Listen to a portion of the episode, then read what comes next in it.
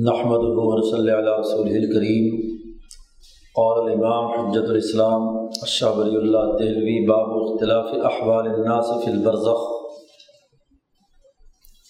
یہ اس مبحث کا تیسرا باب ہے۔ دوسرا مبحث مجازات کے بیان میں کہ جزا و سزا کی کیفیت اس دنیا اور آخرت میں انسانوں کے لیے کیسے ہوگی؟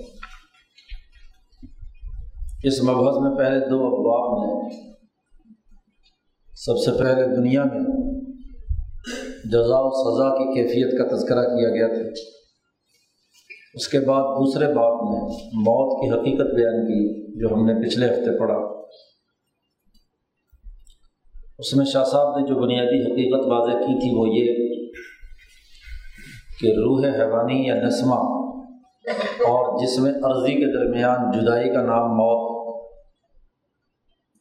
یہ سمجھ لینا کہ نسمہ اور روح حقیقی کے درمیان جدائی کا نام موت ہے، یہ درست نہیں ہے۔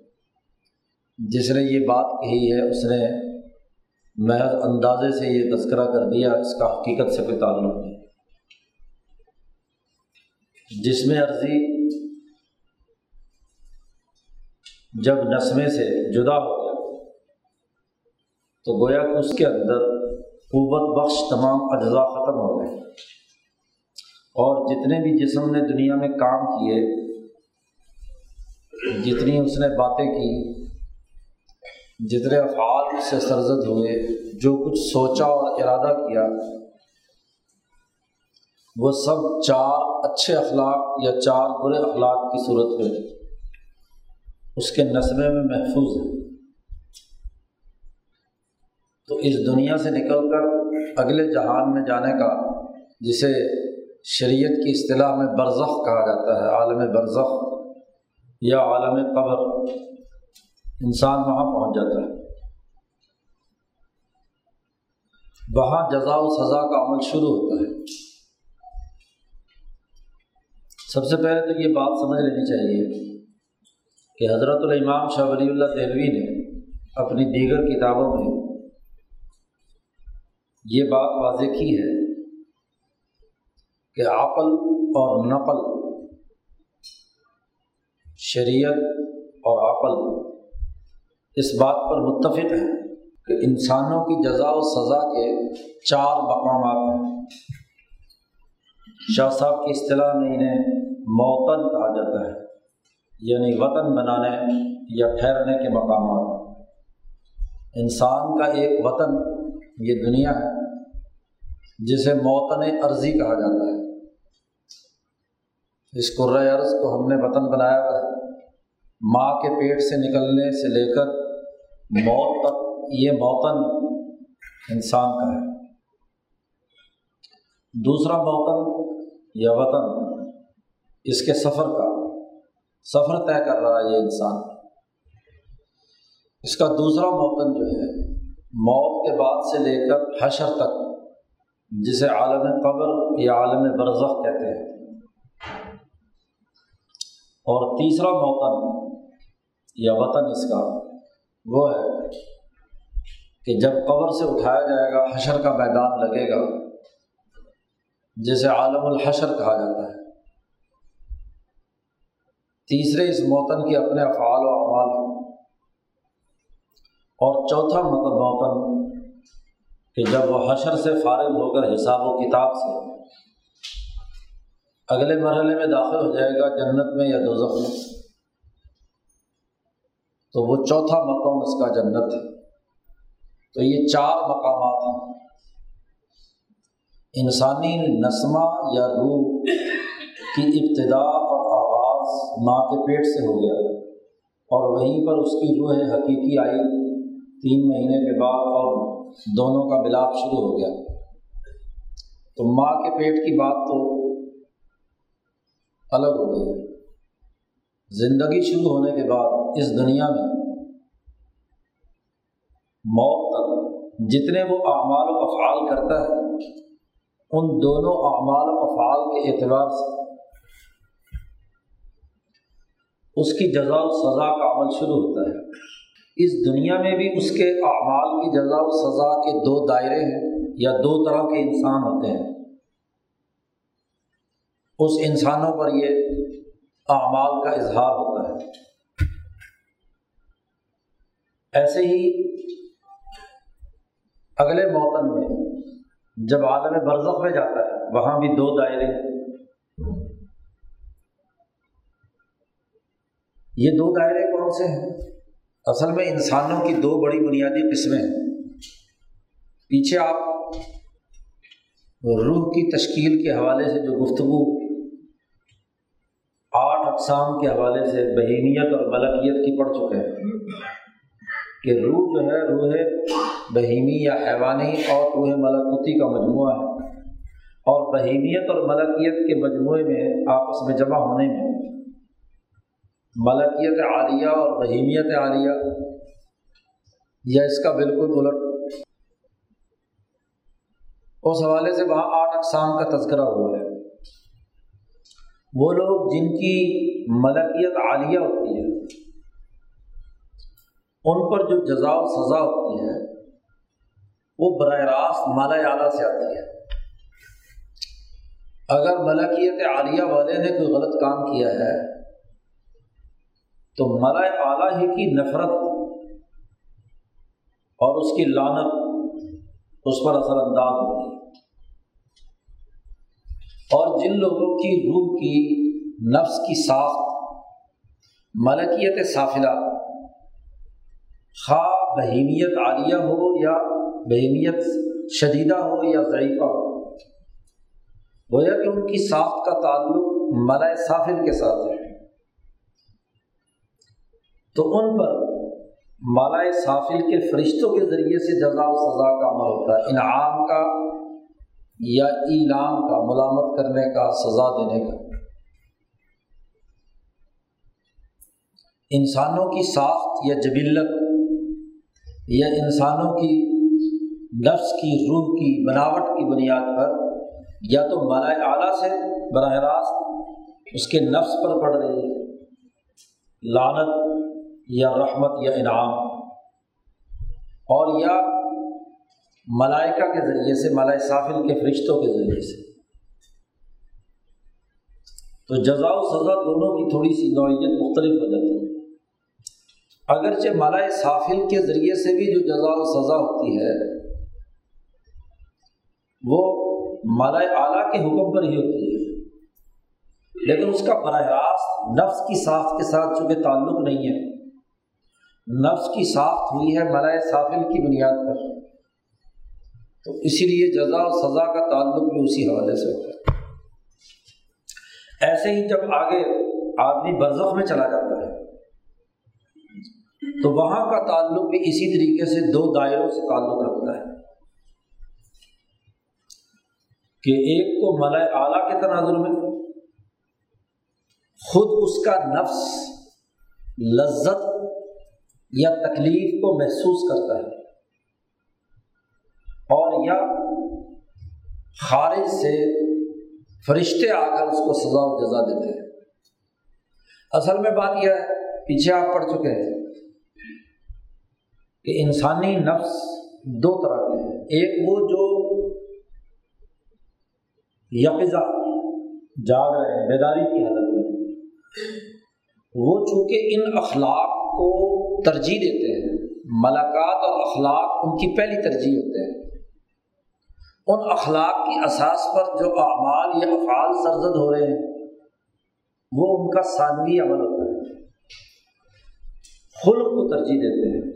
ان کے نفس میں اتنی مضبوطی ہوتی ہے کہ وہ اخلاق کو سامنے رکھ کر تمام کام کر رہے ہوتے ہیں۔ عمل چاہے مقدار میں تھوڑا کریں لیکن بنیادی خود ملکہ عدالت، سماحت تہارت اور اخبار ان کا نفس اس کے مطابق ڈھلا ہوا ہوتا ہے۔ تو ملاقات اخلاق یا مہارتوں کو وہ ترجیح دیتے ہیں۔ افعال چاہے تھوڑا ایک بہت اونچے درجے کا ماہر آدمی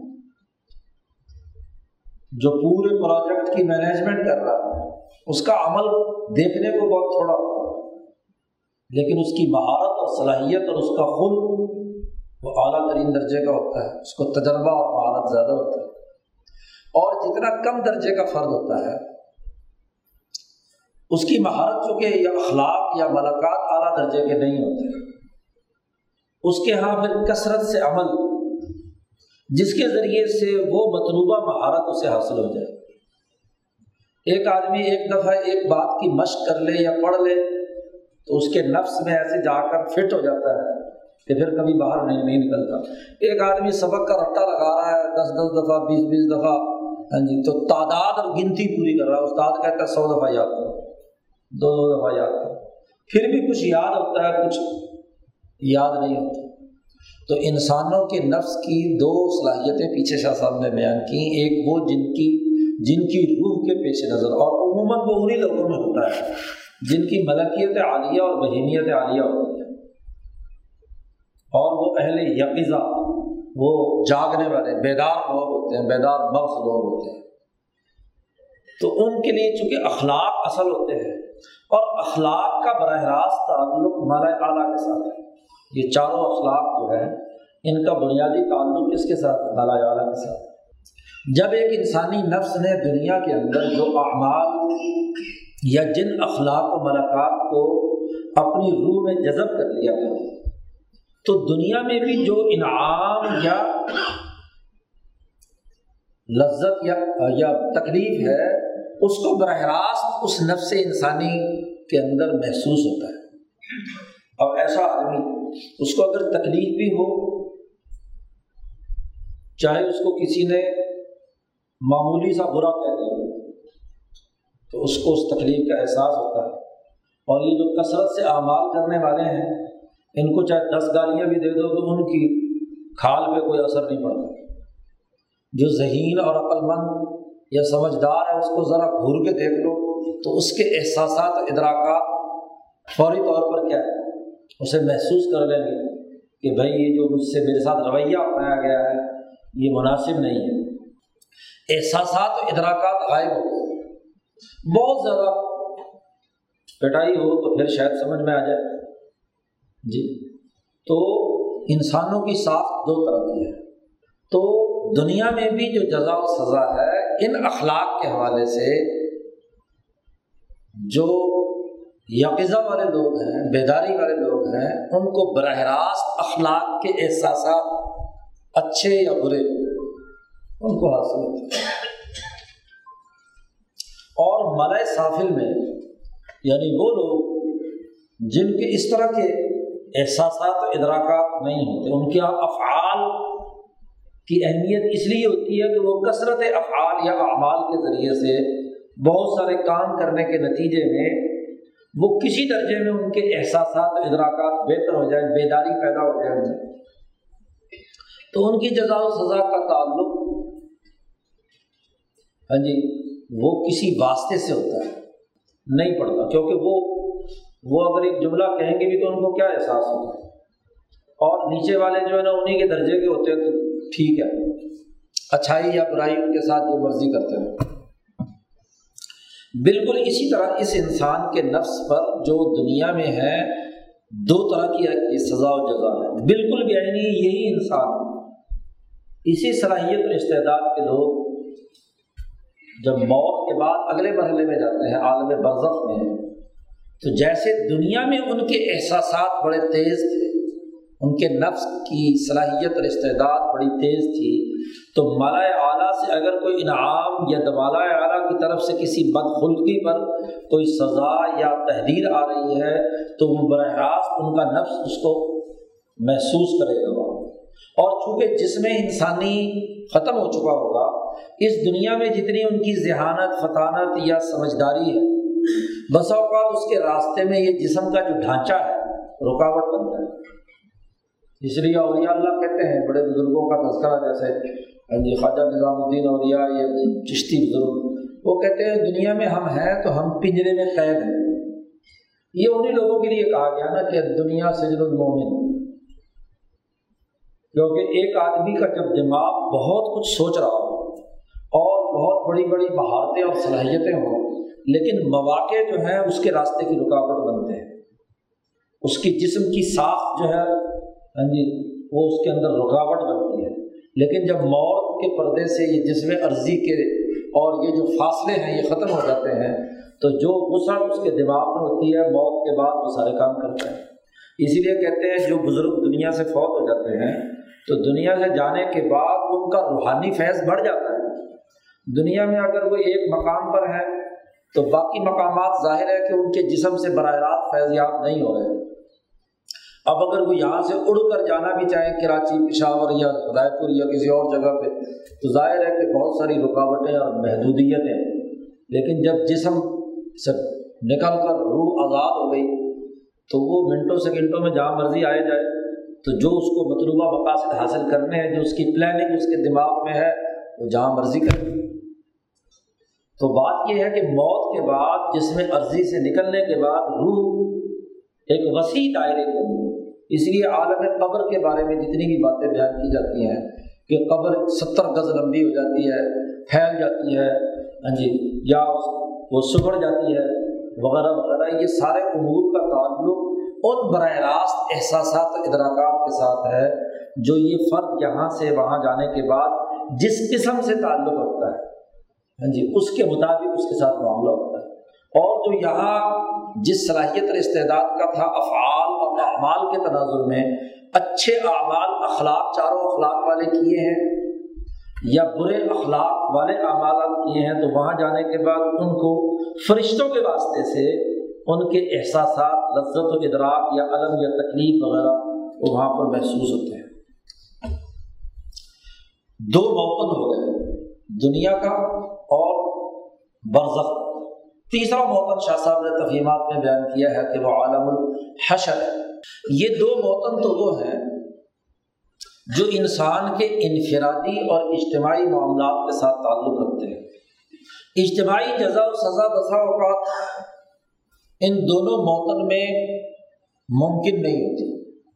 کچھ نہ کچھ ہاں جی رکاوٹیں یا کچھ نہ کچھ اس کے جو ریکوائرمنٹ ہے، ان دونوں موتنوں کی اس کے مطابق۔ لیکن شاہ صاحب کا نقطۂ نظر جیسے پچھلے باپ میں آپ نے پڑھا، نہیں، اسی بات کے آخر میں آئے گا کہ عالم حشر جو ہے، یہ نوع انسانیت کا بطور اجتماعیت جزا و سزا کا عمل ہے۔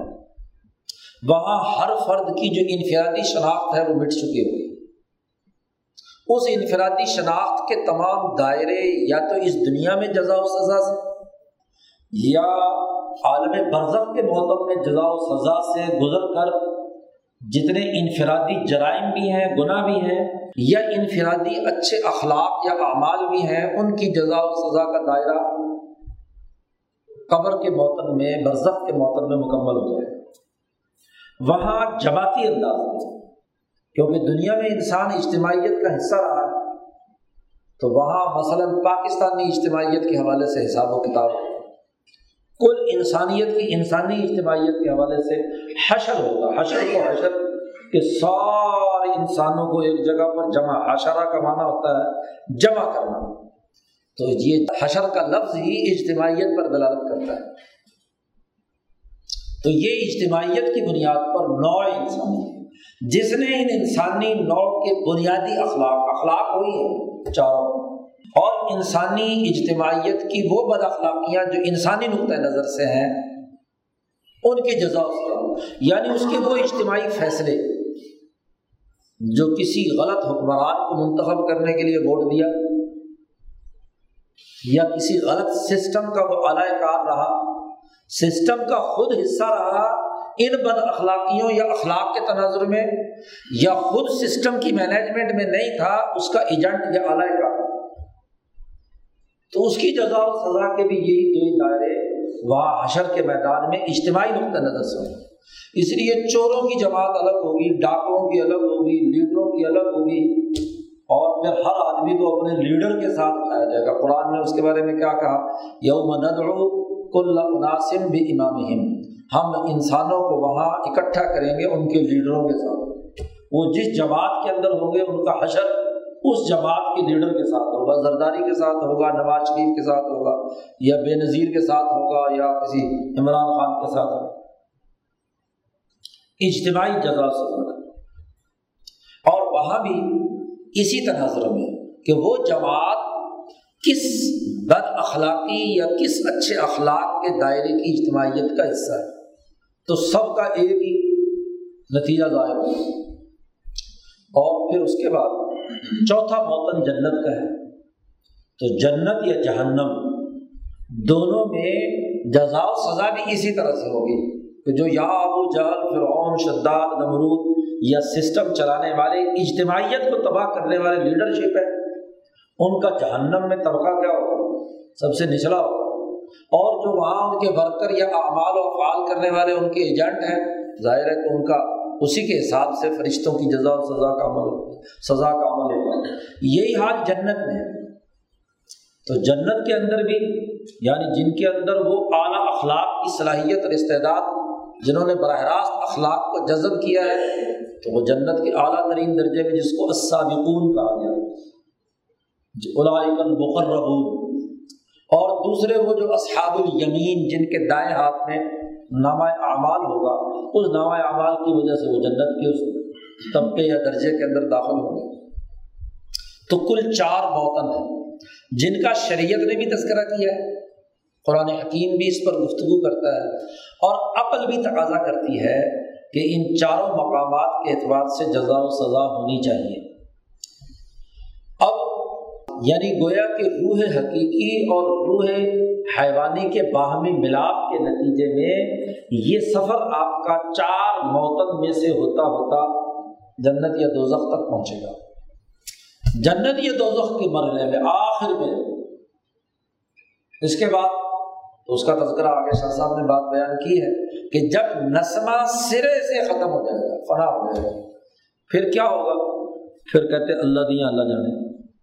اللہ جانے اور انسان جانے چونکہ نہ حضور نے اس پر کوئی گفتگو کی ہے اور نہ عقل کے ادراک میں یہ بات ہے کہ اس کے بعد کیا ہو۔ تو اس لیے اس سے آگے کی بات کی نہیں جا سکتی۔ لیکن یہ چار موتن اور ان چاروں موتنوں میں نسمہ برقرار ہے۔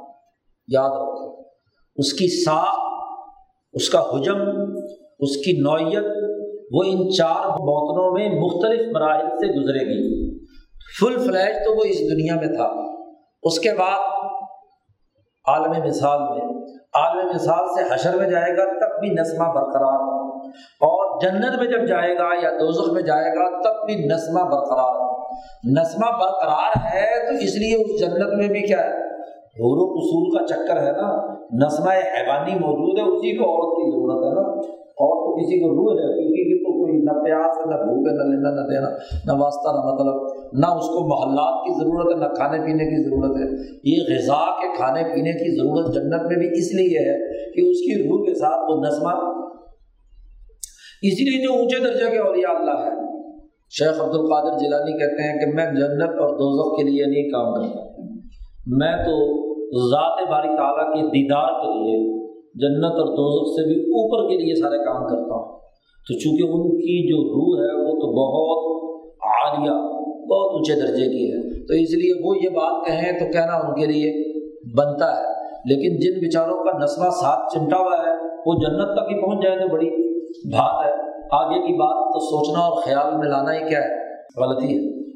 بارہ یہ چار موتن جب آ گئے، تو اب ہم پہلا موتن جو تھا دنیا والا، اس پر ہم گزشتہ سے پیوستہ باب میں گفتگو کر چکے ہیں کہ دنیا میں کیفیت، جزا و سزا کی کیا ہوگی اس کے بعد موت آئی اور موت کے بعد اگلا جو عالم برزخ ہے، اس موتن پر شاہ صاحب نے یہاں گفتگو کی ہے۔ اور اس کے بعد آخری جو بات اس مبحث کا آ رہا ہے، اس میں عالم حشر اور تھوڑا سا آخر میں ایک پیراگراف میں تذکرہ اس کے بعد جنت اور دوزخ کے حوالے سے، چونکہ اس کی تفصیلات کتابوں میں موجود ہے شاہ صاحب نے شروع مقدمے میں بات بیان کی ہے کہ میں چونکہ اصولی گفتگو یہاں پر کر رہا ہوں، تو تفصیلات سے ساری جنت دوزخ سے کتابیں بھری ہوئی ہیں کہ جی جنت میں کیا اعمال و افعال ہوں گے اور دوزخ میں کیا ہوں گے اور قبر کی تفصیلات کیا ہوں گی، اس پر سینکڑوں ہزاروں کتابیں موجود ہیں۔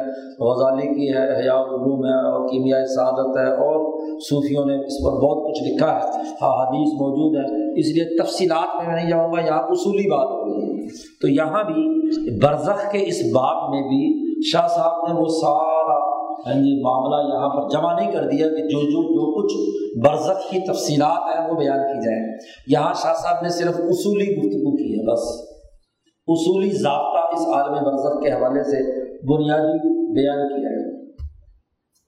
شاہ صاحب کہتے ہیں، اعلم ان الناس فی حاضل عالم علا طبقات شتہ۔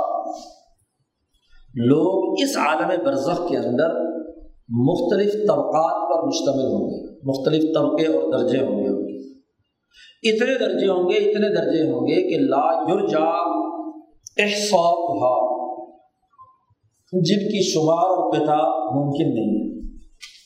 جیسے آپ نے پیچھے پڑھا تھا کہ بہیمیت اور ملکیت کے باہمی ملاپ سے نفس انسانی کی ساخت کے ویسے تو آٹھ قسمیں ہیں، لیکن آٹھ قسمیں ہونے کے باوجود ان کے درمیان درمیان لاکھوں، کروڑوں، ہزاروں، چونکہ ہر انسان ایک یونیک روح رکھتا ہے، ایک منفرد شناخت رکھتا ہے، جو دوسرے انسان کے اندر پائی نہیں جاتی۔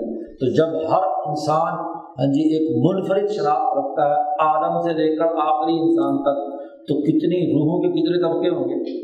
اور جتنے طبقے ہوں گے، اتنے ہی طبقے ہاں جی وہاں عالمی برزخ کے اندر بھی دنیا میں تو بسا اوقات جسم کے ساتھ ملنے کی وجہ سے۔ جی وہاں کچھ رکاوٹیں یا کچھ اجتماعیتیں پیدا ہو جاتی ہیں، لیکن مرنے کے بعد تو ہر ایک کی جو انفرادیت ہے، ہر ایک کا جو انفرادی طبقہ ہے، وہ کھل کر سامنے آ جائے گا۔ تو اتنے طبقے ہیں اس عالم برزخ میں کہ لا یورجا احسا ہوا اس کی گنتی کی کوئی امید نہیں کی جا سکتی۔ لیکن اگر ان تمام کا اگر تحلیل و تجزیہ کیا جائے، لاکن رقوص الاصناف اربع بڑی بنیادی بنیادی قسمیں تمام طبقات کی چار۔ دو بیداری والوں کی اور دو سونے والوں کی۔ جی۔ بنیادی طور پر تو اس میں دو ہی۔ یکزا جو بیدار اور ہوشیار اور وہ جو سونے والے ہیں۔ وسنان بتبا یا یکزان بتبا دونوں کا لفظ پیچھے سا صاحب اس کی تقسیم بیان کر چکے ہیں۔ پھر یکزان بتبا کے بھی دو ذیلی دائرے جو پچھلے مبحث میں شاہ صاحب بات بیان کر چکے ہیں۔ اور جو وسنان بتبا ہے ان کے بھی دو دائرے۔ اس طرح کل اقسام جو ہے وہ کتنی بن گئی؟ چار وہاں تفہیمات میں جو چار موتن بیان کر کے شاہ صاحب نے کہا تھا کہ عالم برزخ میں دو قسم کے ہاں جی سزا و جزا کا عمل ہے، تو ان دو کی مزید تقسیم یہاں چار میں کر دی۔ ہر ایک کی پھر آگے دو دو قسمیں نمبر ایک، صنف ہم اہل الفظا جن کی ملکیت عالیہ اور بہیمیت شدیدہ صفیقہ۔ اونچے درجے کے لوگ جو بیدار بخش ہیں سمجھتے ہیں۔ شاہ صاحب کہتے ہیں، قرآن حکیم کی ایک آیت کے تناظر میں کہ کے یو و یونا امونا بے انفسی تل کل منافرات و مناسبات ان لوگوں کو جو عذاب دیا جائے گا اور ان لوگوں کو جو نعمت دی جائے گی، اس نعمت اور عذاب کو خود ان کے اپنے نفوس براہ راست اس کا ادراک کریں گے اور وہ سزا ان کی روحوں کو ہوگی۔ تلکل منافرات، وہ جو انہوں نے روح کے منافی اور نفرت انگیز کام کیے یا بل مناسبات، یا وہ جو اخلاق، جو عربا تھے، جو مناسب تھے اس کی روح کے، وہ کیے۔ جن کا پیچھے تذکرہ ہو چکا، وہی چار اخلاق اور چار ان کی بنیادی ضد۔ ویلا حال حاضر صنف اس صنف، یہ جو یہ قسم ہے، اس کی طرف خود قرآن حکیم نے اپنے اس قول میں اشارہ کیا ہے ان تقول نفس یا حسرت علامہ فرت فی جب اللہ و ان کنت نمین الصافین وہ کہے گا، وہاں پکارے گا۔ وہ نفس کہ ہائے افسوس، بڑی حسرت اور بڑی ندامت کہ وہ جو میں نے اللہ کی جناب میں کوتاہی کی اور میں تو بڑا ہی مذاق سمجھتا تھا اسے۔ میں تو مذاق کرنے والوں میں سے تھا۔ جیسے فرعون، نمرود، شداد، ابو جہل، حامان ہے، قارون ہے۔ یہ عہد القیزہ ہے سمجھتے تھے، بیدار تھے۔ تبھی تو لیڈر تھے۔ تبھی تو ایک قوم پر حکمرانی مسلط رکھی۔ ہاں جی اپنے اپنے علاقے کے سردار تھے۔ ابو جہل کو مکے والے سید و حاضل وادی، ابو الحکم ہاں جی یقیزہ تھے، بیدار تھے۔ ملکیت بھی بڑی تھی اور بہیمیت بھی بڑی تھی۔ لیکن اس کے باوجود ملکیت کی باتوں پر عمل، اس کو محض مذاق سمجھتے تھے کہ یہ جو رسول بات بیان کر رہے ہیں، یہ تو بس ایسے ہی جی تو انہوں نے اس چیز کو حقیقی طور پر قبول نہیں کیا۔ تو بد اخلاقی کا بمبا یعنی تہارت کی ضد سماحت کی ضد اخبار کی ضد اور عدالت کی ضد ان کی روح کے ساتھ پیوستہ تھی، اپنے پورے عزم، پورے ارادے سے۔ یہی اصل میں حقیقت میں پکے کا کہ مکمل طور پر ان اخلاق اربا کا انکار کیا اور ان کی ضد کو کیا ہے، مکمل طور پر ان کے نفس نے قبول کیا۔ تو جیسے ہی منظر نامہ بدلے گا، موت کے بعد تو وہاں براہ راست ان کے نفوذ اس عذاب کو اور اگر ان کے مقابلے میں یقزا وہ ہے جو انبیاء اولیاء صحابہ ہیں، تو ان کو براہ راست ان کے نفوذ کو کیا ہے؟ اس کا انعام محسوس ہوگا تو جو کہ قرآن نے کافروں کا ذکر کیا ہے، یا حسرت علامہ فرت فی جم اللہ و ان کن الصافرین تو یقیناً جو اہل یقزہ اور بیدار لوگ ہیں، ان کا معاملہ بھی یہی ہے کہ ان کے انعامات ویسے محسوس ہوں کیسے؟ شاہ صاحب نے درمیان میں اس اونچے درجے کے لوگ گنتی کے ہیں جی۔ انبیاء میں، صحابہ میں، اولیاء اللہ میں، علماء ربانیین میں، بہت تھوڑے۔ اور اسی طریقے سے آپ دیکھیں گے کہ انسانی تاریخ میں ان بد اخلاقیوں کے جو منابع اور مراکز ہیں جی وہ بھی گنتی کے لوگ فرعون ہر آدمی نہیں ہو سکتا۔ ہاں جی فرعونیت کے لیے کچھ صلاحیتیں چاہیے۔ جی ہاں جی ابو جہل ہونے کے لیے بھی کچھ صلاحیتیں چاہیے۔ تو وہ صلاحیتیں ان کے اندر ہاں جی بد اخلاقیاں کوٹ کوٹ کر بھری ہوئی تھی درمیان میں شاہ صاحب نے یقزہ والوں کی ایک بات اپنے کشف یا اپنے مشاہدے کی بنیاد پر بات بیان کی ہے۔ اور یہ بات اصل میں تو ہاں جی دوسری کتابوں میں القول الجمیل میں صوفیہ اولیاء مجددین کے بارے میں شاہ صاحب نے بات بیان کی ہے۔ شاہ صاحب کہتے ہیں رئی تو من اہل اللہ سورت نفوس ہوں بے منزلت الجواب المبتدئ ما ان راکدن لا تحیجہ الریاح. چونکہ یہ ایک مثال کے طور پر بات سمجھا رہے ہیں. جن کے نفوس عالیہ ہوتے ہیں یا اہل یقزہ ہوتے ہیں، ان میں استقامت اور پختگی اتنی ہوتی ہے کہ دنیا کے تغیرات و تبدلات ادھر ادھر کی چیزیں ان کے نفوس کے اندر حرکت پیدا وہ جس خلق پر پیدا ہو گئے، اس خلق پر اتنے پختہ ہیں، اتنے پختہ ہیں کہ تغیرات و تبدلات بھی ان کا کچھ نہیں بگاڑ سکتے۔ وقت کا نبی اسے دعوت دے رہا ہے، کتنی اونچی درجے کی بات۔ لیکن پھر بھی اس کے اوپر کوئی اثر اسی کو قرآن نے کہا، ان الدینہ کافر ایسے ہی یقزا والوں کے بارے میں کہا، ان الدینہ کافر سوال علیہم انذرتا ہوں املم تم دنوں اے نبی، آپ ان کو ڈرائیں یا نہ ڈرائیں؟ برابر لا یؤمنون۔ ان کے نفوس میں کوئی حرکت پیدا نہیں۔ اور ایسے ہی جو صاحب استقامت اونچے درجے کے لوگ ہیں، ابو بکر صدیق کا لفظ ابو بکر صدیق کو حضور دعوت دیں یا نہ دیں، ان کے سامنے سچی بات آ گئی۔ تو وہ اپنی جگہ پر اٹل ان کا خود اتنا پختہ ہے کہ بغیر حضور سے سنے ہوئے ایک کافر سے خبر پہنچی اور ابو بکر صدیق نے کہا کہ اگر محمد کہتے ہیں درست صلی اللہ علیہ وسلم۔ حضور جب معراج کی رات سے واپس آئے تو صبح کو جب فجر میں حضور نے یہ بات بیان کی، حرم میں کھڑے ہو کر میں نے اس رات میں معراج کا سفر کیا اور آسمانوں اور دنیا کی سیر ویر کی تو ابو جہل وغیرہ وہاں تھے، ابو بکر صدیق نہیں تھے۔ ابو جہل نے بڑا مذاق اڑایا کہ عجیب بات ہے، ایک ہی رات میں ایک انسان بھی اتنی دنیا کی سیر سپاٹے کرے کیسے ہو سکتا ہے؟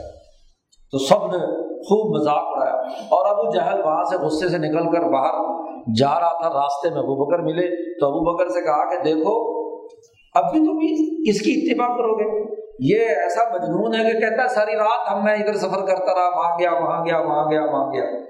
تو ابو بکر صدیق نے کہا کہ اگر محمد صلی اللہ علیہ وسلم کہتے ہیں تو بالکل برحق۔ اب یہ روایت یعنی حضور کی بات کی خبر بواسطہ کس سے آئی ہے؟ دشمن کے آئی ہے نا، ابو جال کے راستے سے آئی ہے۔ تو ابو بکر جہاں پر کھڑے ہیں، وہاں پہ کھڑے ہیں۔ جو جن کا نفس مضبوط ہے، جو یقزہ ہے، وہ جب جاگ گئے تو دنیا کی کوئی طاقت ان کو نہیں سلا سکتی۔ جس بات پر جی۔ تو بات یہ ہے کہ شاہ صاحب نے کہا کہ میں نے اہل اللہ کی ایک پوری جماعت دیکھی ہے۔ سعت نفوس ہوں ان کے نفس، ان کی روح، اس کو ایک مثال سے شاہ صاحب نے بیان کیا۔ بے منزلت جواب جواب کی طرح۔ جواب کسے کہتے ہیں؟ یہ آپ کا سوال و جواب نہیں ہے، یاد۔ یہ الجواب جاویت کی جمع ہے۔ جاویت کی جمع ہے اور جاویہ کہتے ہیں ایک بہت بڑے حوض۔ جواب حوضوں کی شکل میں دیکھا۔ شاہ صاحب نے باقی کتابوں میں اس کا ہاں جی نقشہ کہتا ہے کہ ایک بہت بڑا تالاب تالاب حوض اس میں صاف شفاف پانی بھرا ہوا خود تالاب بھی سنگ مرمر کا یا سفید اور اس کے اندر جو پانی بھرا ہوا ہے، وہ بھی بالکل صاف شفاف، کسی قسم کی اس میں مکسنگ اور ملاوٹ نہیں ہے۔ خالص پانی بھرا ہوا تو وہ بہت چمک رہا اور تالاب جتنا گہرا ہوگا، اصول ہے۔ اتنا اس کے اندر لہریں نہیں پیدا ہوں گی۔ ہوائیں چلے جتنا تالاب کے اندر پانی کم ہوگا، ہوا آئے گی تو وہ اس کو کیا؟ لہریں پیدا کر دے گی۔ لیکن جتنا تالاب گہرا ہوتا ہے ہاں جی پانی گہرا ہوتا ہے، اس کے اندر جو ہوائیں چلتی ہیں، وہ اس کے اندر تغیر و تبدل پیدا نہیں کر سکتی، کرتی۔ تو شاہ صاحب نے دیکھا کہ فرماتے ہیں کہ میں نے دیکھا ان کو تالاب کے اندر جیسے پانی بھرا ہوا ہو۔ مان راکدن۔ پانی اس کے اندر کھڑا ہے۔ لا تو ہے یہ جو ہو اور ریاح ہوائیں ان کا ان کے اندر کوئی حرکت نہیں پیدا کرنی۔ بالکل استقامت کے ساتھ وہ پانی اپنی جگہ پر آئیں۔ گے پھر کیا ہوا؟ فضا بہا شمس فی الحاجرہ حاجرہ میں حاجرہ کہتے ہیں، دوپہر کا ٹیک دوپہر کا وقت بارہ بجے جب سورج بالکل درمیان میں اس کو وقت حاجرہ کہتے ہیں۔ اس وقت میں سورج کی پوری ٹکیا چمک رہی ہو اور وہ براہ راست اس تالاب کے برف سمجھ لو بالفرض بالکل اوپر ہے۔ تو آپ دیکھیں گے کہ اس تالاب کا مکمل عکس اس صاف شفاف پانی میں جس کو کوئی چیز حرکت نہیں دے رہی، وہ اپنی جگہ پر کیا ہے؟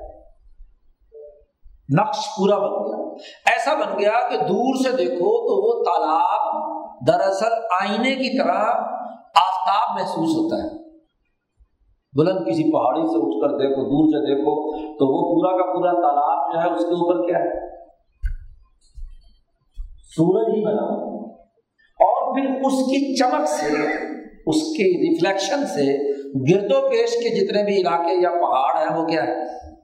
اسی طرح چمک رہے ہیں جیسے سورج کی روشنی سے چیزیں چمک رہی ہیں۔ گویا کہ وہ دوسرا آفتاب ایک دوسرا اور اگر کافی سارے تالاب ہوں اور ہر تالاب کے اندر اس حاجرہ کے وقت میں سورج کا مکمل عکس اس کے اندر آ رہا ہو، تو بہت ساری سورجوں کی اقسام ہو گئی۔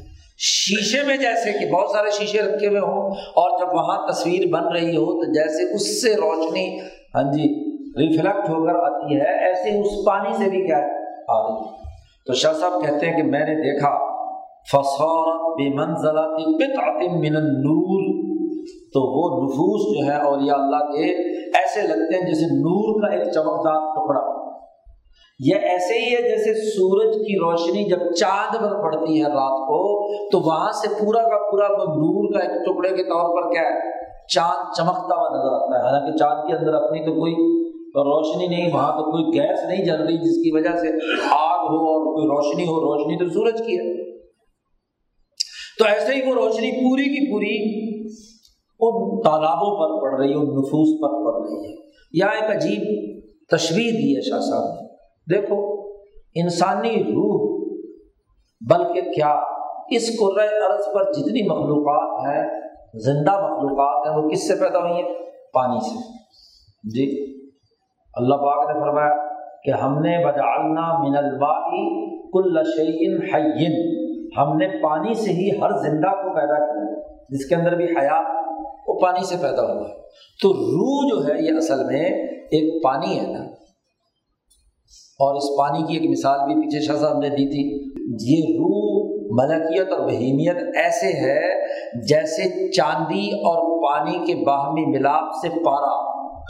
پارے کی مثال دی تھی نا، تو پارے کے اندر پانی ہوتا ہے نا۔ وہ پانی خاص اور جو چاندی مکس ہوئی اور ایسے مکس ہوئی ہے کہ ایک دوسرے سے جدا نہیں ہو رہی۔ تو جو اولیاء اللہ کی ارواح ہے وہ پارے کی صاف شفاف شکل کی مانند ہے۔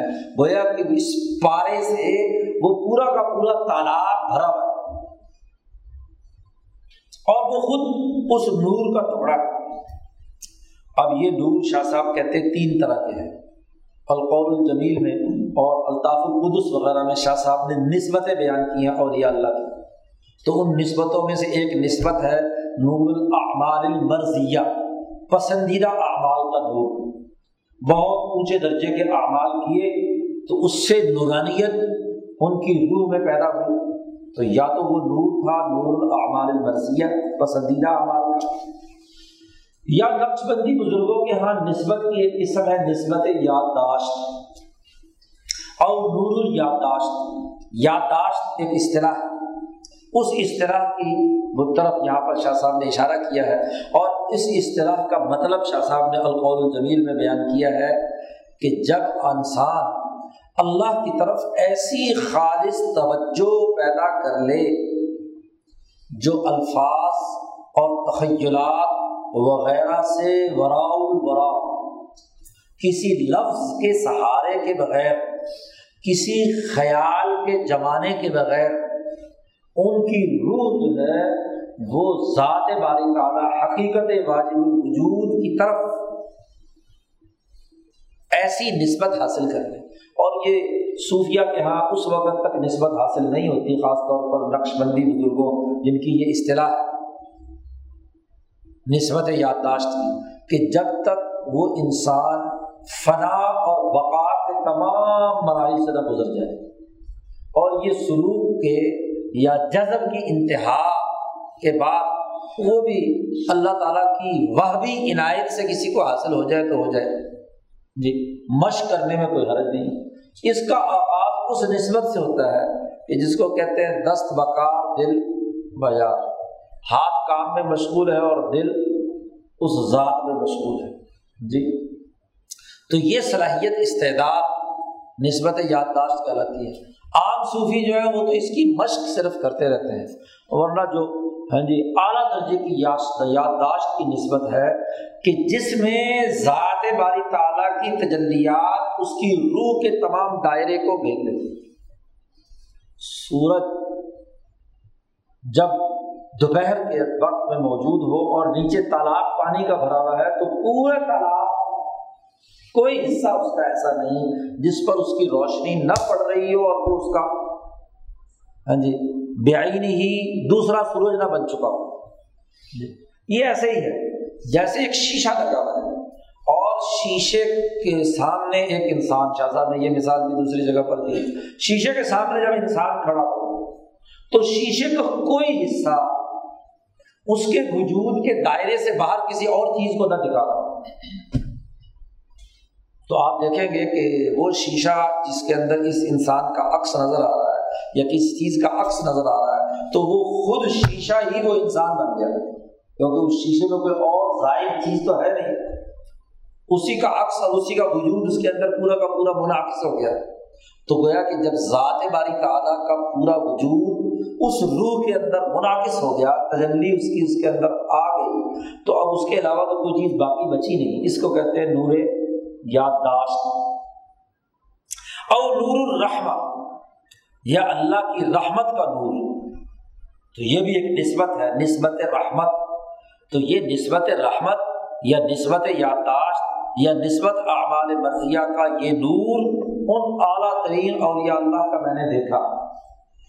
یعنی ان کے احساسات، ان چاروں اخلاق، چونکہ یہ چاروں اخلاق اور رحمان کی تجلی کا ایک بنیادی محور ہے انسانی نقطۂ نظر سے۔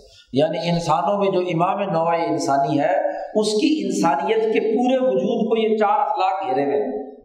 جب اس انسان کی نسبت سے، اس تعلق سے اس دنیا میں اس ولی، نبی یا مجدد کے اوپر یہ چاروں اخلاق منعقد ہوتے ہیں، تو گویا کہ مکمل طور پر اس تجلی کا عکس کے اندر روشنی کا اور جو جس درجے میں اس سے دور ہوگا، تو اسی درجے میں اس کے اوپر اس کی ظلمت، ظلمات بعضها فوق باس ایک ظلمت پر دوسری تہ بتہ ظلمتیں چڑھی ہوئی۔ تو وہاں ظاہر ہے کہ روشنی کا کوئی گزر نہیں۔ تو شاہ صاحب نے یہاں کہا کہ یہ جو اعلیٰ درجے کے یقزہ لوگ ہیں ہاں جی چاہے وہ انبیاء، اولیاء، ان لوگوں میں سے ہوں یا جو ان کے مقابلے میں فرعون، نمرود، شداد، ان کے اپنی روحیں براہ راست، ان اخلاق اربا کو ہاں جی اس کے اندر منعقد ہوتے ہیں، احساسات ادراکات ہوتے ہیں، براہ راست اس کا لذت یا اس کی کیا ہے؟ ذلت یا الگ تکلیف، اگر عذاب آیا ہے تو اس کو براہ راست محسوس کریں۔ نمبر ایک۔ دوسری قسم وہ ہے شاہ صاحب کہتے ہیں صنف قریب الماخذ منہم لاکنہم اہل النوع طبیعی یہ دوسرے درجے کے لوگ ہیں۔ اسی پہلی قسم کے یکزا والوں کے دوسرے قسم، دوسرے درجے کے لوگ یہ لوگ پہلے والا جو درجہ ہے انسانوں کا، اس کے قریب قریب ہوتے ہیں۔ اس کے مکمل طور پر تو اس کے مطابق نہیں ٹاپ مینجمنٹ کے قریب قریب ہوتے ہیں۔ دوسرے درجے کی گویا کہ قیادت ہوتی ہے، دوسرے، تیسرے درجے کی۔ لیکن اصل میں تو وہ ہوتے ہیں لاکن اہل النومی طبیعی بنیادی طور پر طبعی طور پر تو وہ سونے والے لوگ ہیں۔ نو کی حالت ہے بنیادی صاف۔ لیکن بڑوں کی صحبت میں رہنے کے نتیجے میں یہ کھنچ کر ادھر چلے گئے اور ان کے اندر وہ بیداری کی حالت ان کی وجہ سے پیدا ہو گئی۔ ان کے واسطے سے پیدا ہو گئی۔ ان کے اوپر جو کچھ آیا ہے، وہ دراصل اس نبی یا اس ولی یا اس مجدد کی کی واسطے سے اس کے عکس اس کے اوپر پڑے۔ تو دوسرے درجے کے لوگ طبی طور پر سونے والے ہوتے ہیں، لیکن قریب الماخذ میں نہیں، ان کے قریب قریب ہوتے ہیں۔ ان لوگوں کا معاملہ یہ ہوتا ہے کہ ان کے احساسات و ادراکات لذت کے یا تکلیف کے، جزا کے یا سزا کے ان کی مثال ایسے ہی الائی کا توسیب ہو جا ان کو جو چیز محسوس ہوتی ہے، ان تک پہنچتی ہے، اس کی اگر عملی حالت بیان کی جائے تو وہ خواب کی خواب کیا ہے؟ یہ خواب والے لوگ دنیا میں بھی اور نزف میں بھی۔ ان پر جو چیز انعامات یا لذتیں یا اسی طریقے سے تکلیفیں یا اذیتیں، وہ خواب کسی شکل میں آتی ہیں۔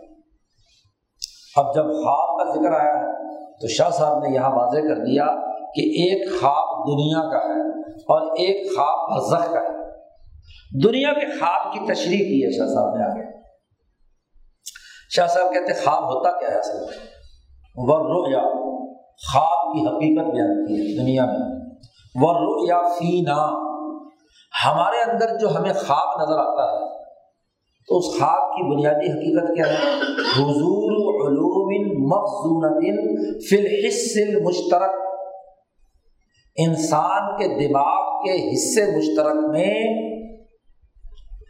وہ علوم جو دماغ کے اندر محفوظ تھے، خواب کی صورت میں وہ حاضر ہو جاتے علوم جو حصے مشترک میں محفوظ تھے وہ خواب کے اندر حاضر ہو کر سامنے آ جاتا ہے۔ حصے مشترک کسے کہتے ہیں؟ یہ ایک اصطلاح۔ انسان کے احساسات و حواس اور ادراکات کے دو دائرے ہیں۔ ہوا سے خمسہ ظاہرہ اور ہوا سے خمسہ باطنہ۔ پہلے بھی اس پر پیچھے تذکرہ حجت اللہ میں ہی آ چکا ہے۔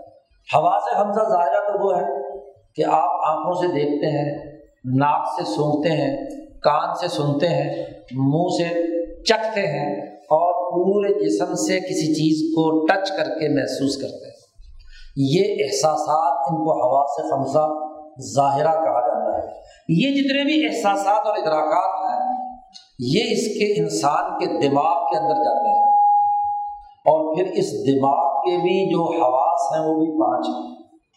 ان میں جو سب سے پہلا ہے اور جو دماغ کے سب سے اگلے حصے میں پیشانی اور سر کا جو ابتدائی حصہ ہے، اس پورے حصے کے ہاں جی فلاسفہ نے دماغ کے حصے کیے ہیں۔ پہلا حصہ درمیانہ اور پھر بالکل سینٹرل اور پھر پیچھے دو۔ یہ پانچ حصے ہیں۔ وہم، خیال، خزانہ ہاں جی قوت متصرفہ یا عقل جسے کہا گیا اور یا حصے مشترک۔ یہ پانچ ہوا سے خمسہ باطنہ کہلاتے ہیں، جو نظر تو نہیں آتے لیکن ہر انسان کے دماغ میں ہوتے ہیں۔ ہر ایک کا اپنا اپنا کام ہے۔ جی یہ جتنے ظاہر سے تمام معلومات دن بھر میں انسان دیکھتا، سنتا، چکھتا، محسوس کرتا ہے، یہ سارے جا کر کیا ہے اس سب سے پہلے ایسی حص میں، ایسے مرکز میں جمع ہوتے ہیں جو مشترک ہے اس کو حصے مشترک اسی لیے کہتے ہیں یا چھٹی حص اس لیے کہتے ہیں کہ یہ تمام احساسات جا کر یہاں جمع ہوتے ہیں اور پھر جو عقل ہے، قوت متصرفہ اسے کہتے ہیں، وہ اس کا تحریل و تجزیہ کرتی ہے کہ یہ جو آپ نے چکھا ہے، یہ جو سونگا ہے، یہ جو آپ نے محسوس کیا، یہ چیز کیا ہے؟ یہ کون سی چیز ہے؟ اس کا احساس و ادراک سے اس کا تعلق ہوتا ہے۔ تو علم دیکھنے، سننے، سمجھنے، چکھنے سونگنے سے حاصل ہوتا ہے۔ اور وہ علوم آ کر کیا ہے؟ اس سے سب سے پہلے حصے مشترک میں آتے ہیں۔ اور جیسے ہی ایک دن کا ڈیٹا مکمل ہوتا ہے، تو یہ حصے مشترک اٹھا کر پیچھے حافظہ، محافظ خانہ ہے دماغ کا۔ وہاں جتنا قدیم کوئی علم حاصل کیا ہوا ہوتا ہے، وہ حافظے میں محفوظ ہوتا ہے اور جو روز بھر کا ڈاٹا ڈیٹا ہوتا ہے، وہ سب سے پہلے آ کر یہاں حصے مشترک میں اسٹور ہوتا ہے۔ اب جب کسی بھی عمل کی ضرورت پیش آتی ہے، تو دماغ جب سرچ کر رہا ہوتا ہے، تو یا تو باہر کی چیزیں ادراک کر کے حصے مشترک سے یہاں آتی ہیں، یا یہی حصے مشترک خزانے میں سے نکال کر لاتا ہے۔ حافظے میں پرانی بھولی بسری ہوئی چیز اسی لیے جب ہاں جی پرانی چیز یاد کرنی ہو تو آدمی ہاں جی یہاں حرکت کرتا ہے کہ جی شاید اس کے حرکت کرنے سے کوئی تحریک وہ پیدا ہو جائے اور پرانی بات بھولی بسری تو خزانے کا ریکارڈ روم ہے وہاں سے اٹھا کر وہ چیز حاضر کر دیتا ہے یہ حصے مشترک۔ اور جو پھر دماغ کا ایک خانہ وہ ہے جو چیزوں کی کلر اسکیم چیزوں کی جزیات، اس کی جزیاتی ساخت ان تمام کا ادراک کرتا ہے، اس کو کہتے ہیں وہم۔ اور ایک وہ جو چیزوں کا کلی اور جامع طور پر مطالعہ کرنے کا حصہ ہے، اس کو کہتے ہیں خیال۔ خیر، ہمارے سامنے آیا لفظ حصے مشترک۔ تو یہ دماغ کا پہلا حصہ ہے، جس میں یہ تمام علوم خزانے کے طور پر محفوظ ہوتے ہیں۔ اب خواب کے اندر کیا ہوتا ہے؟ کہ جب انسان سو جاتا ہے، بلکہ آگے شاہ اگلی بات شاہ صاحبی کی مکمل ہونے دو۔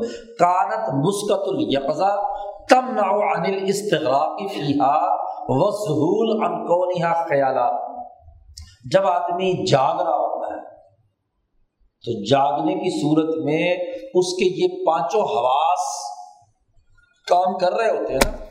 وہ کسی کام میں لکھ رہا ہے، پڑھ رہا ہے، بول رہا ہے، چکھ رہا ہے، کھا رہا ہے، کچھ نہ کچھ کر رہا ہے۔ تو جاگنے کی حالت میں یہ جو علم کا خزانہ ہے، اس کو دماغ میں حاضر کرنے میں رکاوٹ ہوتی ہے نا، کیونکہ کاموں میں الجھا ہوا آدمی۔ تو اس میں استغراق سے وہ کام روکتے رہتے ہیں جاگنے کی حالت میں۔ اور خیالات کی حیثیت سے آدمی ان کو بسا اوقات بھول چکا ہوتا ہے۔ بسا اوقات حصے مشترک میں کافی دنوں پہلے، کافی سالوں پہلے کوئی چیز یا خیال کی شکل میں آئی تھی اور وہ خزانے میں محفوظ تھی، لیکن اب اب کاموں کی زندگی میں بھاگ دوڑ کے اندر آدمی جاگنے کی حالت میں ان تمام سے کیا ہو چکا ہے؟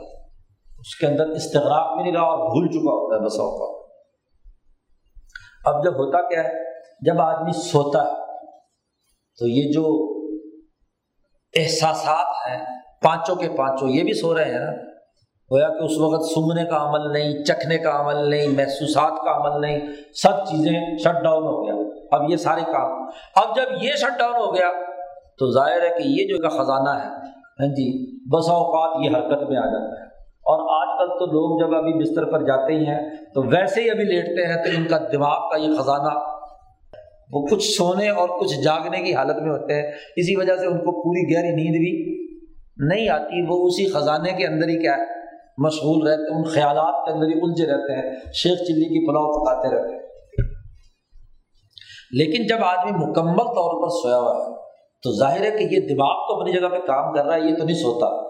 نہ دل سوتا ہے، اگر دل سو جائے، اس کی حرکت بند ہو جائے، تو بس پھر تو گیا۔ آدھی موت اس کو حضور نے فرمایا کہ یہ آدھی موت ہے۔ قرآن نے اس کو وفات سے تعبیر کیا ہے۔ بہو اللہ یہ بل اللہ وہ ذات ہے جن کو جو تمہیں رات کو وفات دے دیتا ہے۔ تو وفات یہی ہے نا کہ آدھی وفات ہو چکی ہوتی۔ سویا ہوا آدمی آدھا مرا ہوا ہوتا۔ ہے کیونکہ اس کے باقی تمام چیزیں بے حص و حرکت ہو چکے ہیں۔ صرف دماغ اور آپ کا کیا ہے؟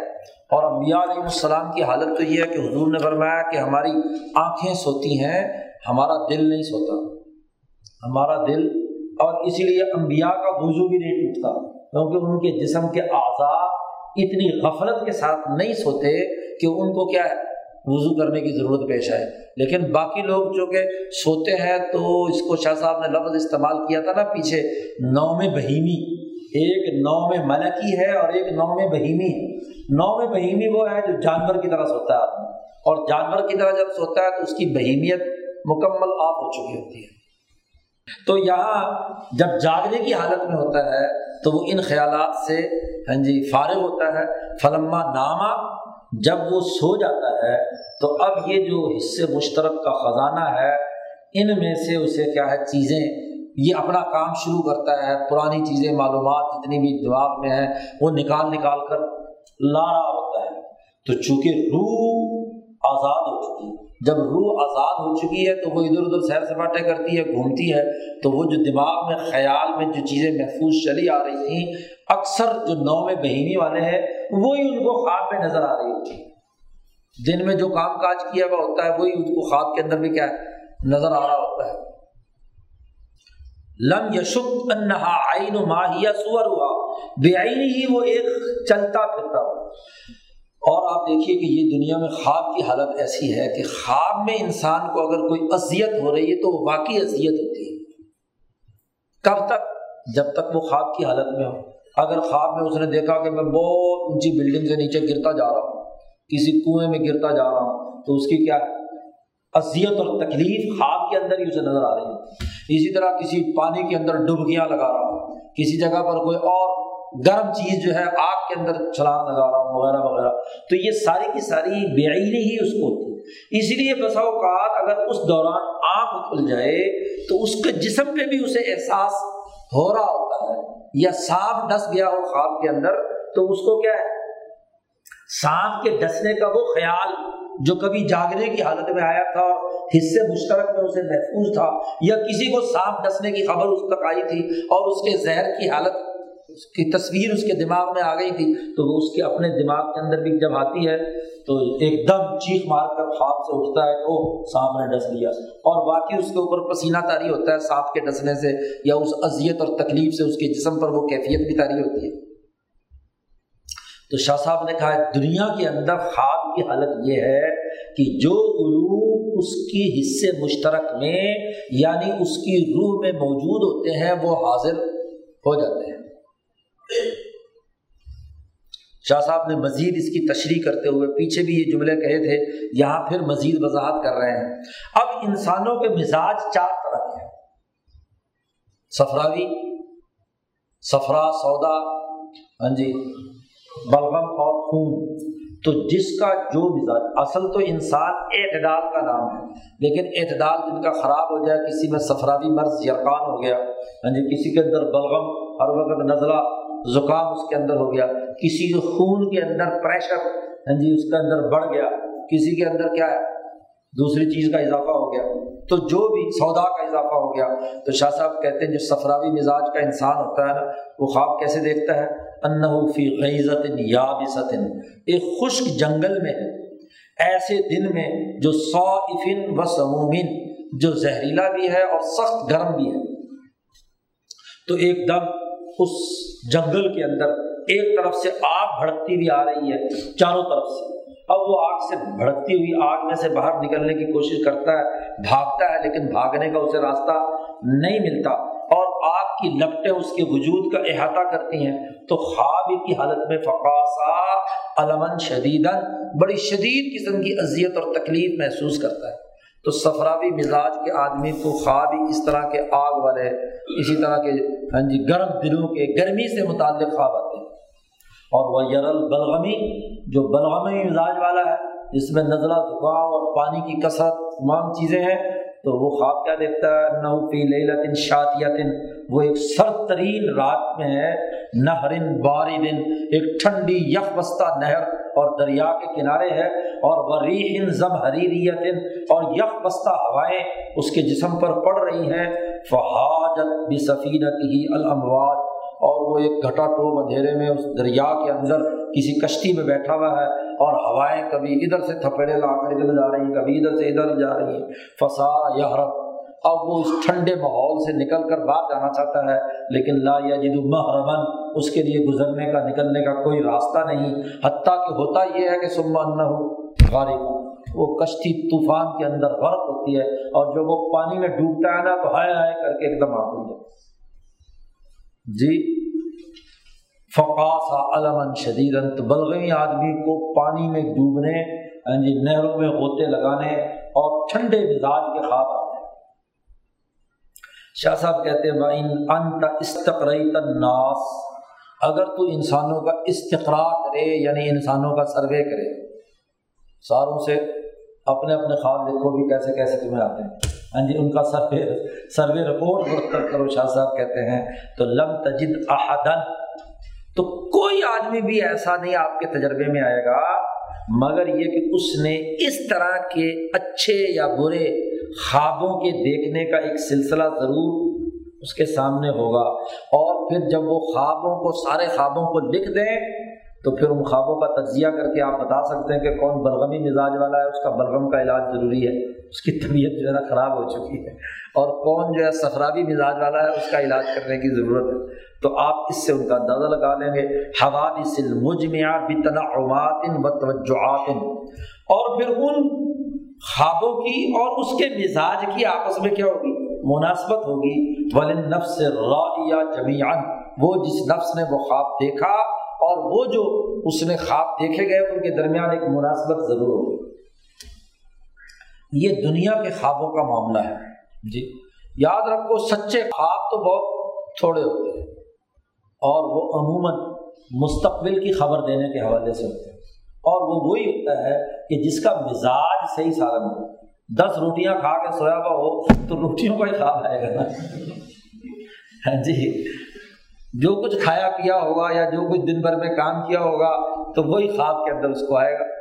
تو لیکن جب بالکل نو میں بہیمی کے بجائے نو میں ملکی، بہت مختصر سی نیند یعنی کم سے کم نیند تو وہ جو ہوتی ہے اور آدمی کا جسم بھی معتدل ہو، پھر صبح صادق اس لیے کہا گیا نا کہ آخری رات کا جو صبح صادق کا حصہ ہوتا ہے، تو عام طور پر چونکہ پیٹ خالی ہوتا ہے ہاں جی جو کھانا پیا ہے، وہ ہضم ہو چکا ہوتا ہے۔ بہیمیت کے اثرات اس پر نہیں ہوتے، ملکیت کے اثرات ہوتے ہیں۔ تو اس کی بنیاد پر اس سے اگر کوئی خواب ایسا نظر آئے جو سچا کہا جا سکتا ہے اسی درجے میں۔ لیکن وہ بھی تب جب سارے مزاج ٹھیک ہوں۔ نہ بلغم کا غلبہ ہو، نہ سفرا کا غلبہ ہو، نہ کسی خون کی پریشر ہو اس کے اوپر، نہ کسی قسم کا سودا کا غلبہ ہو، پھر ایسے معتدل مزاج آدمی کو خواب آئے تو پھر اس کی تو کوئی تعبیر بھی ہوگی۔ ورنہ تو وہی کھانے پینے اور اس کے مزاج ہی کے خوابات ہیں۔ تو جیسے خیالات ہوتے ہیں، ویسے خوابات ہوتے ہیں۔ ان خوابوں سے کچھ کام۔ تو جیسے خیالات، ویسے خوابات۔ تو ان خوابوں کا کوئی اعتبار نہیں۔ یہ دنیا کے خوابات۔ اب دنیا میں خواب کی کیا حقیقت ہوئی کہ جو آپ کے دماغ میں حصے مشترک میں جو علوم تھے، محفوظ تھے، وہی حاضر ہو گئے۔ تو جب یہ موت تاری ہوئی اور قبر میں جا کر جس کو کہتے ہیں سو گیا یہ آدمی یعنی نو میں حقیقی، دنیا میں تو آدھی موت تھی۔ یہ نوم جو دنیا کا سونا تھا یہ تو ابھی آدھی روح نکلی ہے، آدھی اس کے اندر برقرار ہے۔ جب پوری روح نکل کر چلی گئی تو پھر تو سونے کا اگلا مرلہ ہو گیا نا۔ جیسا کہ وہ حدیث میں آیا ہے، نم، جب وہ تین سوال ہو گئے نا کہ کون تیرا رب ہے، دین کیا ہے تیرا اور رب کون ہے، رسول کون ہے، تو وہ تینوں کے صحیح جواب دینے کا تو وہاں حدیث میں جملہ آیا ہے کہ اس کے بعد وہ فرشتہ کہے گا بھائی اب سو، جیسے دلہن جو ہے نا وہ ہوتی ہے، ایسے تو بھی سو۔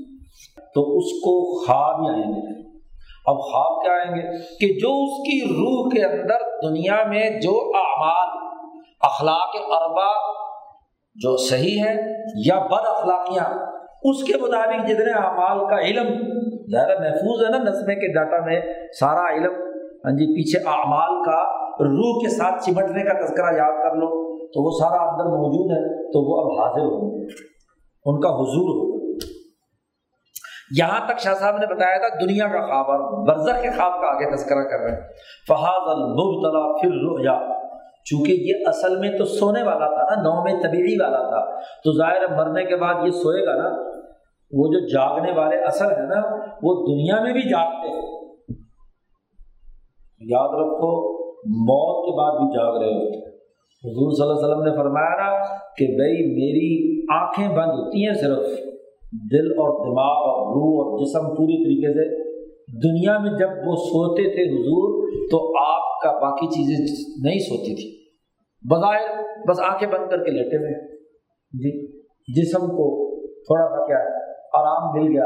ورنہ تو کیا ہے، وہ جسم کا حصہ کچھ بھی نہیں، اصل تو ملکیت تھی۔ اور اس، وہ یکزا کی حالت میں تو یہاں سے جانے کے بعد وہاں اس دنیا میں بھی، عالم برزخ میں بھی وہ جاگ رہے ہیں۔ ان کو نیند تو جو یہاں سوتے رہے، تو مرنے کے بعد بھی انہوں نے سونا ہی ہے نا۔ تو وہاں گویا کہ اس ایسے سونے کی حالت میں ہے۔ اور اس سونے کی حالت میں وہ جتنے روح کے اندر جتنے بھی علوم ہیں، وہ سب کے سب کیا ہے؟ خواب کی صورت میں، خواب کی مثال کے طور پر، کے طور پر سامنے آئیں گے۔ لیکن اب معاملہ کیا ہے؟ کہ دنیا میں تو آدمی سو رہا ہو اور ایسے خوابات دیکھ رہا ہو تو جاگتا ہے تو اسے پتہ چل جاتا ہے کہ میں نے جو کچھ سوتے کی حالت میں دیکھا ہے وہ حقیقت نہیں ہے، مجھے سانپ نے نہیں ڈسا۔ میں کسی دریا میں غرق نہیں ہوا۔ لیکن موت کے بعد جب وہ سو رہا ہے تو وہ تو ایسی نیند ہے کہ وہ تو حشر کے اندر جا کر ہی کیا ہوگی۔ تو وہاں بھی جو جو بھی کچھ اس کی نسبت سے ہو رہا ہے وہ تو حقیقت ہی ہے نا۔ وہ کیا ہے؟ جیسے اس کی حقیقت ہے، خواب کے اندر جو دنیا میں ہے، ایسے اس کی بھی وہ کیا ہے؟ حقیقت ہے، گویا کہ اس کے علوم، اس کے سامنے منظر بدل بدل کر، بدل بدل کر آ رہے ہیں۔ اب تو یہ سمجھنا مزید آسان ہو گیا خواب کے بجائے۔ آپ کے پاس ہاں جی وہ کیا ایل ای ڈی لگی ہوئی ہے اور اس پر تھری ڈی کی جو تصویریں ہیں، وہ اتنی واضح شفاف اور اتنی ہاں جی انسان کو منہمک بنا دیتی ہیں کہ وہ اسی کے اندر اگر مگن اور اس میں اس نے حقیقی شیر آتا ہوا حملہ آور اس نے حملہ کیا، تو آدمی جو وہاں بیٹھا ہوا وہ خوفزدہ ہوگا کہ نہیں؟ جسم میں لرزش کاری ہوگی کہ نہیں؟ اس لیے یہ بچے جو خوفناک ڈرامے دیکھتے ہیں، ان کے اوپر خوف زدگی کے آثار ظاہر ہونا شروع ہو جاتے ہیں کہ نہیں؟ اور جس طرح کے وہ وہاں کیفیات جو کچھ وہاں ہو رہی ہے کردار کی، وہی کردار کی کیفیت، بلکہ ان کی حرکات و سکنات بھی اسی کے مطابق بدلنا شروع ہو جاتی ہے۔ کہ گویا کہ نقش ہو گئی ان کے اوپر۔ تو اس کی ایک تاثیر ہے نا، اگر وہاں کوئی ہتھوڑا مارنے والا گرز ہے تو اٹھا کر آپ کے اوپر آیا اور تھاڑ سے لگایا، آپ کی تو تکلیف تو ہو رہی ہے نا۔ جی تو ایسے ہی عذاب قبر کے اندر ہتھوڑے مارنے کا تذکرہ ہے، سانپوں کے ڈسنے کا تذکرہ ہے، جانوروں کے نوچنے کا تذکرہ ہے۔ تو یہ سارے کے سارے خواب کی طرح ہاں جی ایسے علم کی شکل میں، جو بد اخلاقی آپ نے کی ہے وہ کسی نصاب کی شکل میں، کسی جو بخل کیا ہے، وہ کسی ہاں جی درندے کی شکل میں آ کر آپ کو ڈسنا شروع کر دے گا۔ اور وہ ڈسنا چونکہ وہاں جاگنا نہیں ہے، تو ڈسنا مسلسل ہے۔ اس کی ایک اذیت ہے، اس کی ایک تکلیف ہے۔ تو تکلیف اصل ہے نا۔ یا حقیقت میں بھی کیا چیر پھاڑ کر کھا جانا۔ اصل۔ اصل تو اذیت اور تکلیف ہے۔ یا اصل لذت ہے۔ لذت جیسے بھی حاصل ہو جائے، تو لذت حاصل کرنے کے سینکڑوں طریقے ہو سکتے جیسے مرضی لذت حاصل ہو گئی، تو لذت کا فائدہ ہو گیا۔ باقی چاہے حقیقت میں ہو نہ ہو۔ تو یہاں شاہ صاحب کہتے ہیں فہاد المبتلا پھر رک جاؤ اس خواب کے جو اس عالم برزخ میں مبتلا فل برزخ یعنی کہ برزخ میں جو آدمی مبتلا ہے، اس کے خوابوں میں بھی کیا ہوتا ہے؟ غیر انہا رویا، وہ ایسے خواب ہیں کہ لا یک منہا الا یوم القیامہ۔ قیامت کے دن تک جاگنا نہیں۔ اور وہ صاحب الرؤیا، لا یعرف فی رؤیا انہا لم تکن اشیاء خارجیہ۔ اور خواب والے کو جیسے یہ نہیں پتا ہوتا ہے کہ یہ چیزیں خارجی نہیں ہیں۔ خواب کی حالت میں آپ نے سانپ کو دیکھا تو خواب کی حالت میں آپ مصنوعی سانپ سمجھتے ہیں اسے؟ نہیں۔ آپ اس کو اصلی سمجھتے ہیں۔ اس بچھو کو اصلی سمجھتے ہیں۔ اس پانی کو جس میں غرق ہو رہے ہیں، اس میں اس کو اصلی سمجھتے ہیں۔ جس آگ کے لپیٹ میں ہے، اس کو آپ کو اصل سمجھتے ہیں۔ تبھی اس کی کیفیات اور اثرات۔ ہاں جی آپ کے اوپر تاری ہوتے ہیں۔ وہ ان توجہ و تناعم لم یکن فی العالم الخارجی یہ جو اذیت اور تکلیف ہوئی ہے یا یہ جو نعمت حاصل ہوئی ہے، یہ عالم خارجی میں نہیں ہے۔ یہ اس کا ادراک خواب والے کو نہیں ہو سکتا۔ ولولا یکزت لم یتنبہ لحاظت سر اگر یہ کبھی جاگنا نہ ہوتا یعنی قبر قیامت تک، قیامت میں اگر جاگنا نہ ہوتا، تو یہ راز کبھی نہ کھلتا کہ یہ خواب تھا۔ اسی لیے قبر جو ہے، اس کے بارے میں حضور نے نیند کا ذکر کیا ہے نا۔ تو وہاں سونے کا معاملہ تو ہر زبان میں اور شریعت میں بھی اس کے لیے نوم کا لفظ استعمال ہوا ہے۔ اور جب قبر کا عالم نوم کا یا سونے کا عالم ہے، تو وہاں جتنے بھی علوم اس پر ظاہر ہونے ہیں، وہ بھی خواب ہی کی شکل ہوگی نا۔ تو اب یہاں مولویوں نے بڑا شور مچایا، جب شاہ صاحب نے کہا کہ عذاب قبر خواب کسی طرح میں ملے گا۔ وہ دیکھو جی لو ان کو کہہ دیا خواب۔ ہاں جی؟ تو یہ خواب کیسے کہہ دیا؟ تو بھائی تم نوم کا انکار کرو۔ تم یہ کہو کہ قبر کی زندگی نوم نہیں ہے۔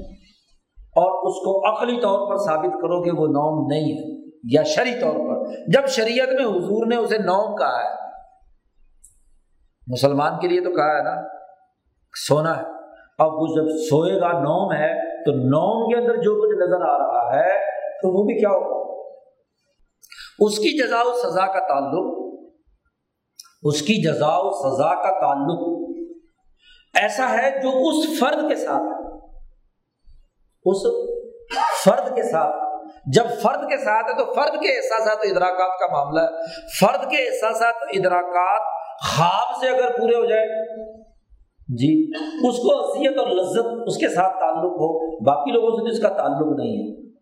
کیونکہ شاہ صاحب نے کہا کہ خبر جو ہے من بقایا حاضل عالم۔ یہ جو عالم ہے نا دنیا کا، اس عالم کے بقیہ جات میں سے ہے۔ تو اس جب بقیہ جات میں سے ہے، تو بقیہ جات کے اثرات، نتائج جو ہیں وہ سامنے آئیں گے۔ اور پھر سارے صوفیوں نے دنیا کے اندر بھی جتنی باتیں ہیں، ان کو جب عکس کہا ہے زلال کہا ہے، یہ بھی سائے ہے۔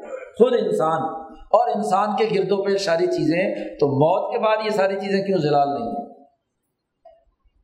شاہ صاحب نے کہا فاسا یقونا تصویت حاضل عالم عالم خارجی لیکن بات یہ ہے کہ وہاں قبر میں پہنچنے کے بعد یہ ساری چیزیں اتنے صاف شفاف اس ایسی تھری ڈی شکل میں سامنے آئیں گی کہ یوں ہی محسوس ہوگا کہ اصل میں کیا ہے؟ خارج میں یہ چیزیں موجود ہیں۔ اب سائنس ٹیکنالوجی بھی قبر کو ثابت کر رہی ہے اور قبر کے تمام معاملات کو ثابت کر رہی ہے ایک آدمی بند کمرے میں فل اسکرین پر دیکھ رہا ہے یعنی جس تمام چیزیں، تو اس کے علاوہ اس کا کہیں اور منظر نامہ اس کے دماغ میں نہیں ہے، تو وہاں جو بھی کچھ ہو رہا ہے، اس کے خیال کے مطابق تو یہی خارج ہے۔ تو وہ اتنا صاف شفاف اور اتنا ہاں جی واضح اور دو ٹوک ہوگا اور اس کے احساسات ادراکات اس کی روح سے اتنے پیوست ہوں گے کہ شاہ صاحب نے کہا کہ اس عالم کو عالم خارجی بھی کہا جا سکتا ہے اور کہنا زیادہ احق، زیادہ افسح ہے، من تسمیت ہی بر اس کا نام خواب رکھنے کے بجائے۔ خواب تو ہم یہاں یہ بات سمجھانے کے لیے کہہ رہے ہیں۔ حقیقت میں تو وہ اپنے طور کا اپنا ایک عالم خارجی ہے۔ شاہ صاحب کہتے ہیں، وہاں کیا ہوگا؟ فروغ یار صاحب الصبعیہ جو دنیا میں درندہ صفت لوگ ہوں گے عادل کے مقابلے میں ظلم کرنے والے درندے ہوں گے، تو وہ وہاں دیکھیں گے قبر کے اندر کہ ان کو کوئی ایک درندہ نوچ رہا ہے۔ جو یہاں شیر کی خصلت رکھیں گے، ان کو وہاں شیر نوچ رہا ہوگا نا۔ اور جو بخل والا آدمی ہے، نبی اکرم صلی اللہ علیہ وسلم نے فرمایا کہ ان کا یہی مال، یہ بخل کی جو بد اخلاقی ہے، یہ سانپوں اور بچھوں کی شکل میں اسے ڈس رہی اور پھر اسی قبر کے اندر داخل ہوتے ہی سب سے پہلی بات، علوم فوقانیہ یعنی مالا اعلیٰ کی طرف سے علوم نازل ہو گئے دو فرشتوں کے ذریعے سے۔ مالا کئی نہیں، دو منکر نکیر وہاں پہنچیں گے اور وہ دونوں آ کر سوال کریں گے تین باتوں کے بارے میں۔ اور وہ تینوں باتوں کا تعلق مالا اعلیٰ سے ہے۔ رب کے بارے میں، رسول کے بارے میں، شریعت اور دین کے بارے میں۔ تین سوالات کریں گے کہ مر ربو کا تمہارا رب کون ہے؟ ماں دینوں کا تمہارا دین کیا ہے؟ وہ ماں قول کا فن نبی صلی اللہ علیہ وسلم، نبی اکرم صلی اللہ علیہ وسلم کے بارے میں تم کیا کہتے ہو؟ تین سوالات ہوں گے اور ان تینوں، اب نبی کے بارے میں سوال کرتے ہوئے حضور کی تصویر لائی جائے گی۔ حضور کو سامنے رکھا جائے گا اور کہا جائے کہ بتاؤ یہ کون ہے؟ کون ہے؟ ظاہر ہے کہ یہ بھی خوابی کی حالت ہے نا، کہ جب ان کے سامنے پوچھا جائے گا کہ یہ کون ہے؟ اور جن کے سامنے تصویر نہیں ہے، ان کے سامنے روزہ رسول تو لائیں گے ہی نا۔ ظاہر ہماری آنکھوں نے تو روزہ ہی دیکھا ہے۔ ہم نے کون سا حضور کو براہ راست دیکھ لیا؟ جن کو خوابوں میں زیارت ہوئی، وہ ٹھیک ہے، ان کو زیارت ہو گئی۔ تو ان سے پوچھا جائے گا۔ تو یہ تینوں سوالات مالا اعلیٰ سے متعلق ہیں، لیکن فرشتے بعد آ کر اس سے پوچھیں گے۔ اور ان کے جوابات کی بنیاد پر ان کے لیے انعامات یا عذاب کا سلسلہ اگلا شروع ہو جائے گا۔ تو دوسری قسم، پہلی قسم تھی جو یکزا ہے، اہل یکزا ہے منکل الوجود۔ دوسرے وہ ہیں جو ان کے قریب قریب ہیں، لیکن بنیادی طور پر نوم طبیعی۔ طبی طور پر سونے والے لوگ ہیں، لیکن ان کی صحبت سے، ان کی قربت سے، ان کا لڑ پکڑنے کی وجہ سے، ان کے دامن سے وابستہ ہونے کی وجہ سے ان کے اوپر ہوشیاری، جاگنا، شعور کی پختگی ان کے اندر پیدا ہو گئی، وہ اخلاق اربا ان کے اندر آ گئے، تو ان کے ساتھ معاملہ یہ ہے۔ تیسری قسم کے اور لوگ صنف بہیمت ہوں و ملکیت ہوں ضعیف تعلیم یہ پہلے والے وہ لوگ تھے جن کی ملکیت عالیہ تھی، یہ اوپر کے درجے تھے اور یہ اگلے جو دو قسمیں آ رہی ہیں، یہ مالا سافل سے متعلق ہیں۔ ان میں بہیمت ہوں و ملکیت ہوں ضعیف یلحقون بالملائکت السافلہ۔ یہ ملائکہ صافلہ یعنی مالا سافل کے فرشتوں کے ساتھ ملے ہوئے ہوتے ہیں، اور اس، ان سے ملنے کے دو بنیادی اسباب ہوتے ہیں۔ ایک جبلی اور ایک کسبی ان کے ساتھ انسان کی جزا و سزا کا تعلق اس کے کسبی عمل سے کیونکہ کچھ کرو گے تو جزا و سزا ہے نا۔ اور ایک اس کی جبلت ہے۔ تو جبلت ان کی ساخت ہی کمزور تھی۔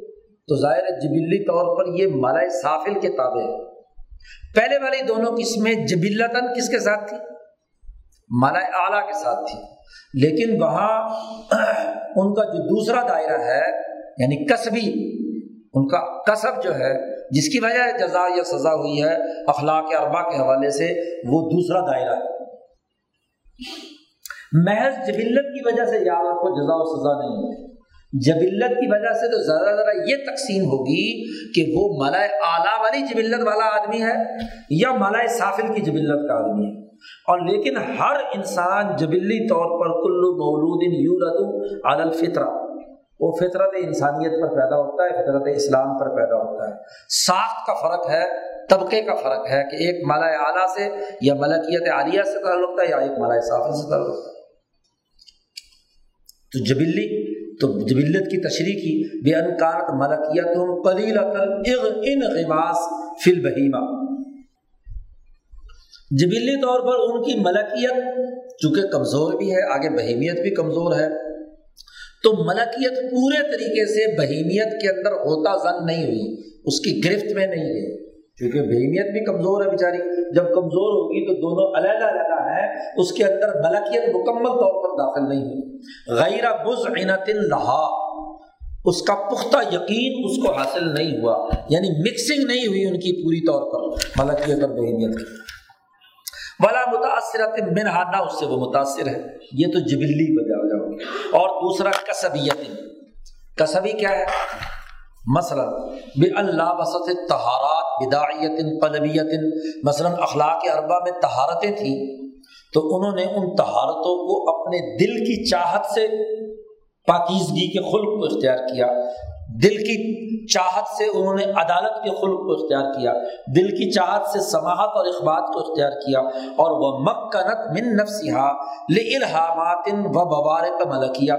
اور ان چاروں اچھے اخلاق کے مسلسل کرنے کے نتیجے میں ان کے اندر ان ملائے سافل کی جانب سے اچھی باتوں کا الہام اور کچھ ملکیت کے نور اور چمک ان کے اندر پیدا ہوئی۔ ان کے اندر تو پورا نفس کے اوپر تالاب کے معنی نور پہ آیا۔ وہ جو پہلے والے یکزا والے لوگ ہیں۔ ان میں اس کی روشنی کی کچھ جھلک ہاں جی پڑتی ہے۔ یا بواسطہ یا بل واسطہ اس کو شاہ صاحب نے وہاں، کیا نام ہے، دوسری کتاب لمحات میں۔ شاہ صاحب نے اس کو ایک مثال سے دیا کہ جیسے یہ یکزا والے لوگ تھے نا، یہ تو جیسے بالکل ٹھیک دوپہر کا وقت ہے۔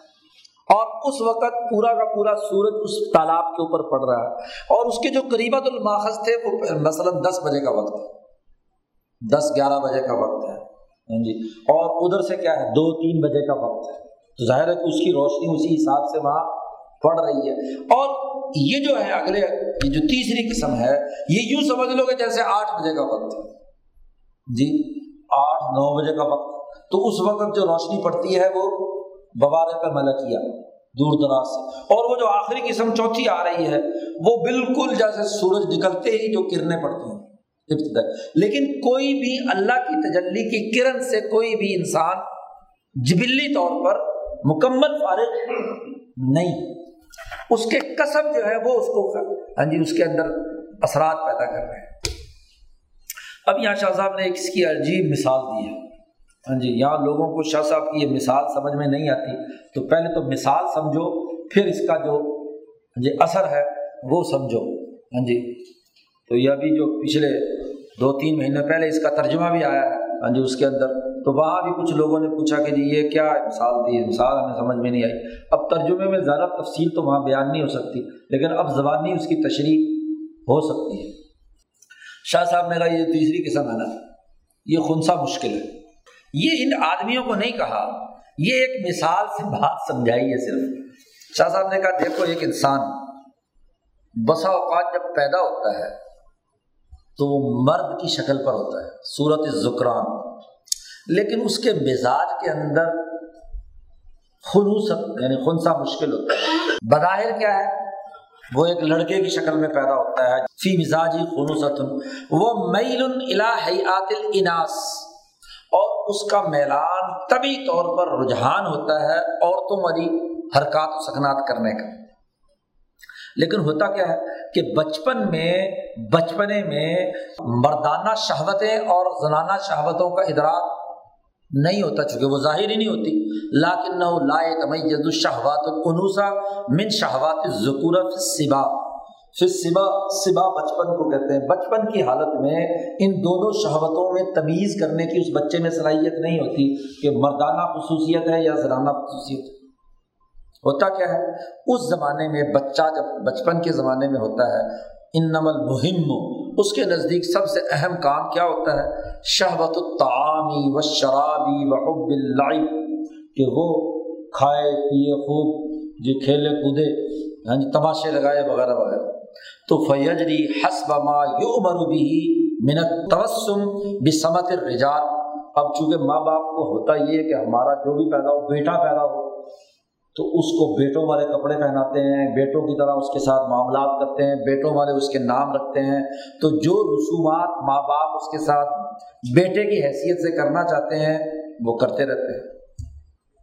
اور جب وہ اس کو روکتے ہیں، کبھی کبھی اس کے اندر ہاں جی عورتوں والی عادتوں کی کوئی بات ہو کہ میں آتی ہوں اور جاتی ہوں تو بچے ماں باپ روکتے ہیں کہ نہیں نہیں، آتا ہوں، جاتا ہوں، کہو۔ تو وہ بیچارہ ماں باپ کے استاد کے کہنے سے کیا ہے؟ اپنے آپ کو لڑکا شو کراتا رہتا ہے۔ یم تانع اما یونہا من اختیار زین نسائی عورتوں کی عادات وغیرہ اختیار نہیں کرتا۔ حتیٰ اذا شبہ۔ لیکن جیسے ہی پندرہ بیس سال کا یعنی جوانی میں قدم رکھتا ہے اور وہاں اب فرق کو امتیاز کرنا ہے کہ یہ لڑکا ہے یا لڑکی ہے، اس میں مردوں والی شہوت ہے یا عورتوں والی شہوت کا اصل ہے۔ تو اب وہاں جا کر پتہ چلتا ہے کہ رجا الا طبیعت ہل ماجنا اپنی پھکڑ پن کی اس طبیعت خنسا، مشکل والی، گزرے والی طبیعت کی طرف چلا جاتا ہے۔ اور وہاں پہنچتے ہی ہاں جی وہ لباس لڑکیوں والے پہننا شروع کر دیتا ہے۔ اس تبدہ بھی اختیار ضعی ہننا اب چونکہ گھر والے سارے اس کو لڑکا لڑکا پکار رہے ہوتے ہیں، اور اس کی اپنی طبیعت کی جو نقص ہے، خرابی ہے، اس خرابی کی وجہ سے وہ کیا ہے؟ عورتوں والا لباس پہنتا ہے، پھر انہیں کی طرح کے مٹک مٹک کر ہاں جی ہاتھ بجاتا ہے۔ اور غالبات علیہ شہبت العبنا لبادت جیسی عادت اس کے اندر شہبت والی عادت جو ہے، اس کے اندر پیدا ہو جاتی ہے۔ وہ فعلا مایف النساء، اور وہ سارے حرکات و سکنات کرتا ہے جو عورتوں والی وہ تکلم ابھی کلامی ہننا انہیں کی طرح نزاکت کے ساتھ وہ بولتا ہے اور پھر اپنا نام بھی لڑکیوں والا رکھ لیتا ہے۔ تسمیت النسا اب جیسے ہی جوانی کے دہلیز پہ اس نے قدم رکھا تو فعند داری کا خارجہ من حیز الرجال بالکل لیا وہ مردوں کے دائرے سے مکمل نکل جاتا ہے۔ اب بچپن میں وہ رسم کی وجہ سے، ماحول کے دباؤ کی وجہ سے، ماں باپ کی خواہش کی وجہ سے وہ سارے کام کرتا رہا۔ لیکن عین جب اصل انسانیت کے ظہور کا وقت آیا تو وہاں اس خنسا مشکل کی حالت وہی ہوتی ہے کہ وہ تمام ان امراض اور خرابیوں یا ان عادات و اخبار کے اندر مبتلا ہو جاتا ہے جو عورتوں سے تعلق رکھتی ہیں۔ شاہ صاحب کہتے ہیں یہ آدمی جس کی ملکیت بھی کمزور ہے اور بہیمیت بھی کمزور ہے، یہ بھی دراصل میں خنسا مشکل کی طرح ہے۔ اس دنیا میں وہ بندہ لگتا ہے۔ دنیا اس کا گویا کہ بچپنا ہے۔ اس بچپن کی حالت میں فقد علی کا انسان پد یقون فی حیات ہی دنیا مشغول بشاوت الطعام والشراب والغلمہ۔ وہ اس دنیا کی زندگی میں بس کھانے، پینے اور جناب شہوت پوری کرنے کے اندر لگا ہوا ہے۔ یہ ایسے ہی جیسے بچپن کی حالت میں وہ اس کی شہوت کے علاوہ باقی چیزیں ہوتی ہیں، اس میں فرق یہ ہے کہ یہ ساتھ اپنی شہوتوں کو بھی پورا کرتا ہے۔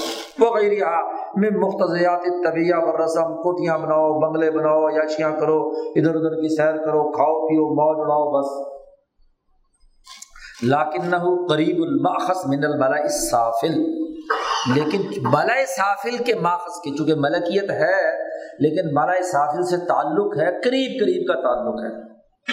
قوی الانتظاب الیہم۔ اور اس ملائے سافل کی طرف کھنچنے کی اس کے اندر طاقت موجود، قوت ایک درجے میں موجود ہے۔ یہ انسان جب مرتا ہے تو ان قطعات العلاقات۔ وہ جو بہینیت کے تقاضے سے کھانے، پینے، شہوت پورا کرنے کے وہ سارے رسیاں علاقات تھے علاقے تھے، نسبتیں تھیں، وہ سب کیا ہو گئی کٹ گئی اور جب کٹ گئی تو وہ راجا الا مزاج ہی تو وہ اپنے اصل مزاج کی طرف آ گیا۔ اگر ملکیت کا غلبہ تھا، ملکیت کی حالت تھی، اور پھر کسب بھی اس نے اس کے مطابق کیا، کچھ نہ کچھ۔ جی ملکیت کے تناظر میں۔ تو دنیا میں ٹھیک ہے، اس نے کھایا، پیا، سب کچھ کیا، بس گزر گئی، دنیا گئی، گویا کہ بچپن ختم ہو گیا۔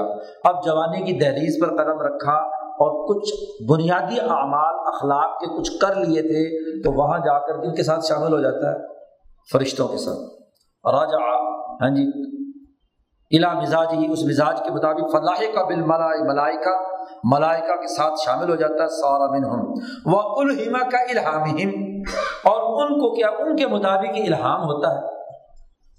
وہ صاف ہیما یا سعودی اور وہ اس کے مطابق کوشش اور جد وجہد بھی کرتا ہے۔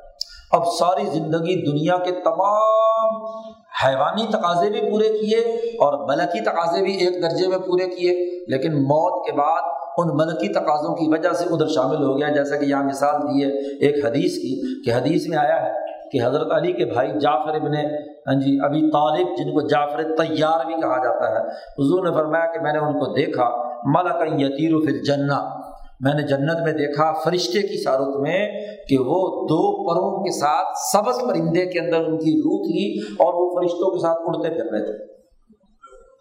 جی ملکم من الملائکہ۔ فرشتوں میں سے ایک فرشتے کی حیثیت سے اپنے دو پرو پہ کیوں؟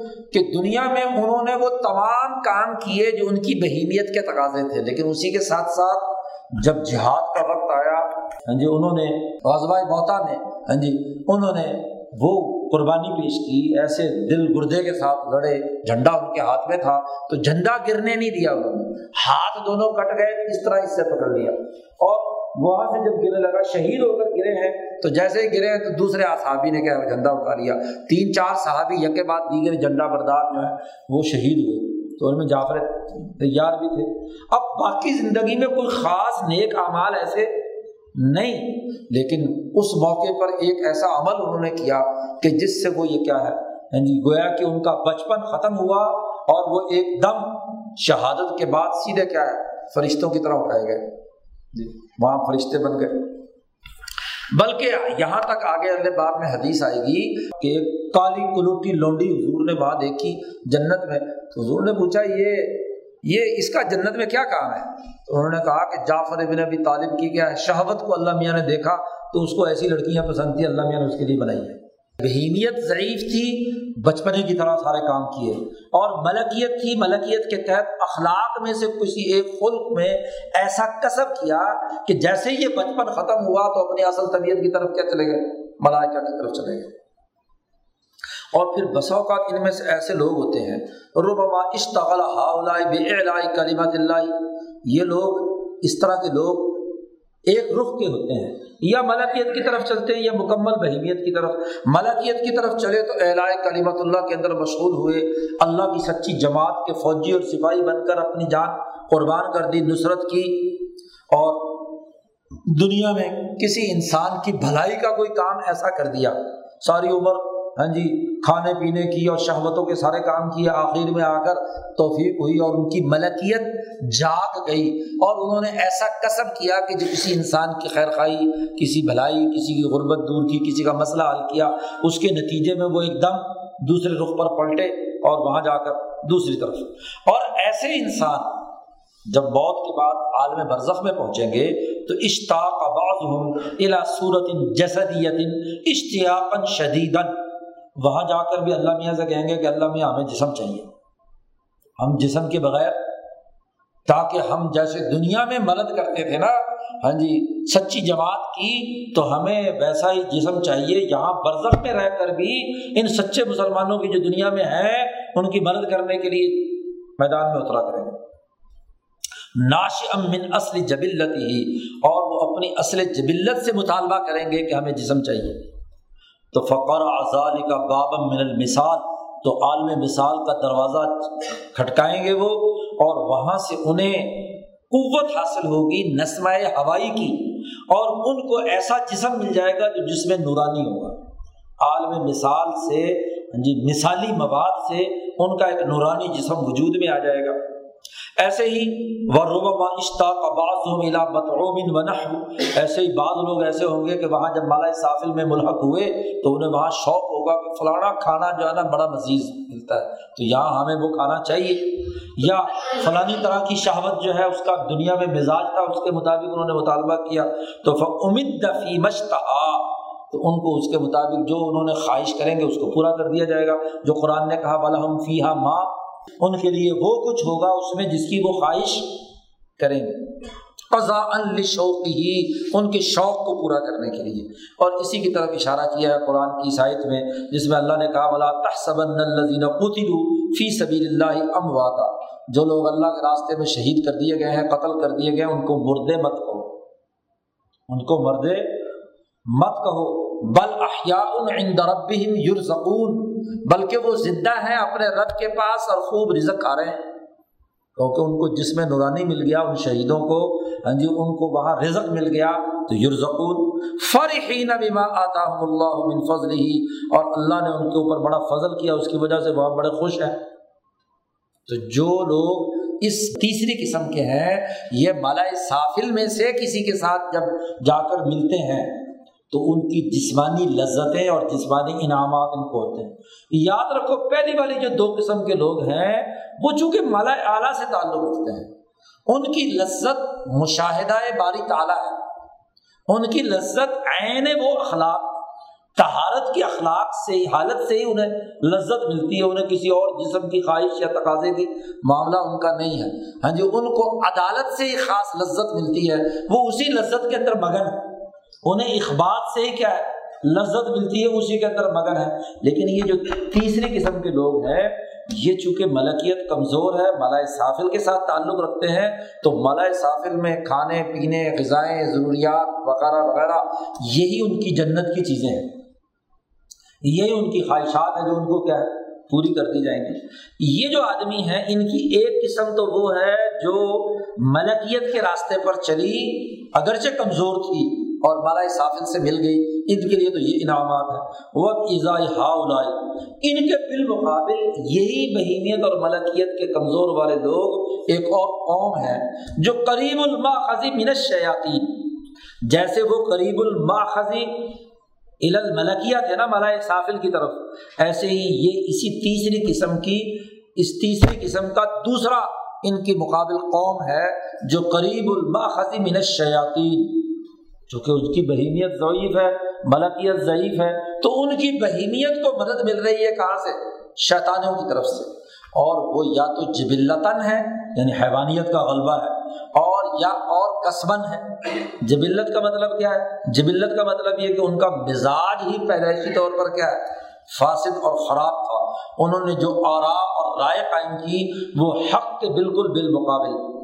اور رائے کلی یا اجتماعی مفاد سے سرے سے ہی مختلف.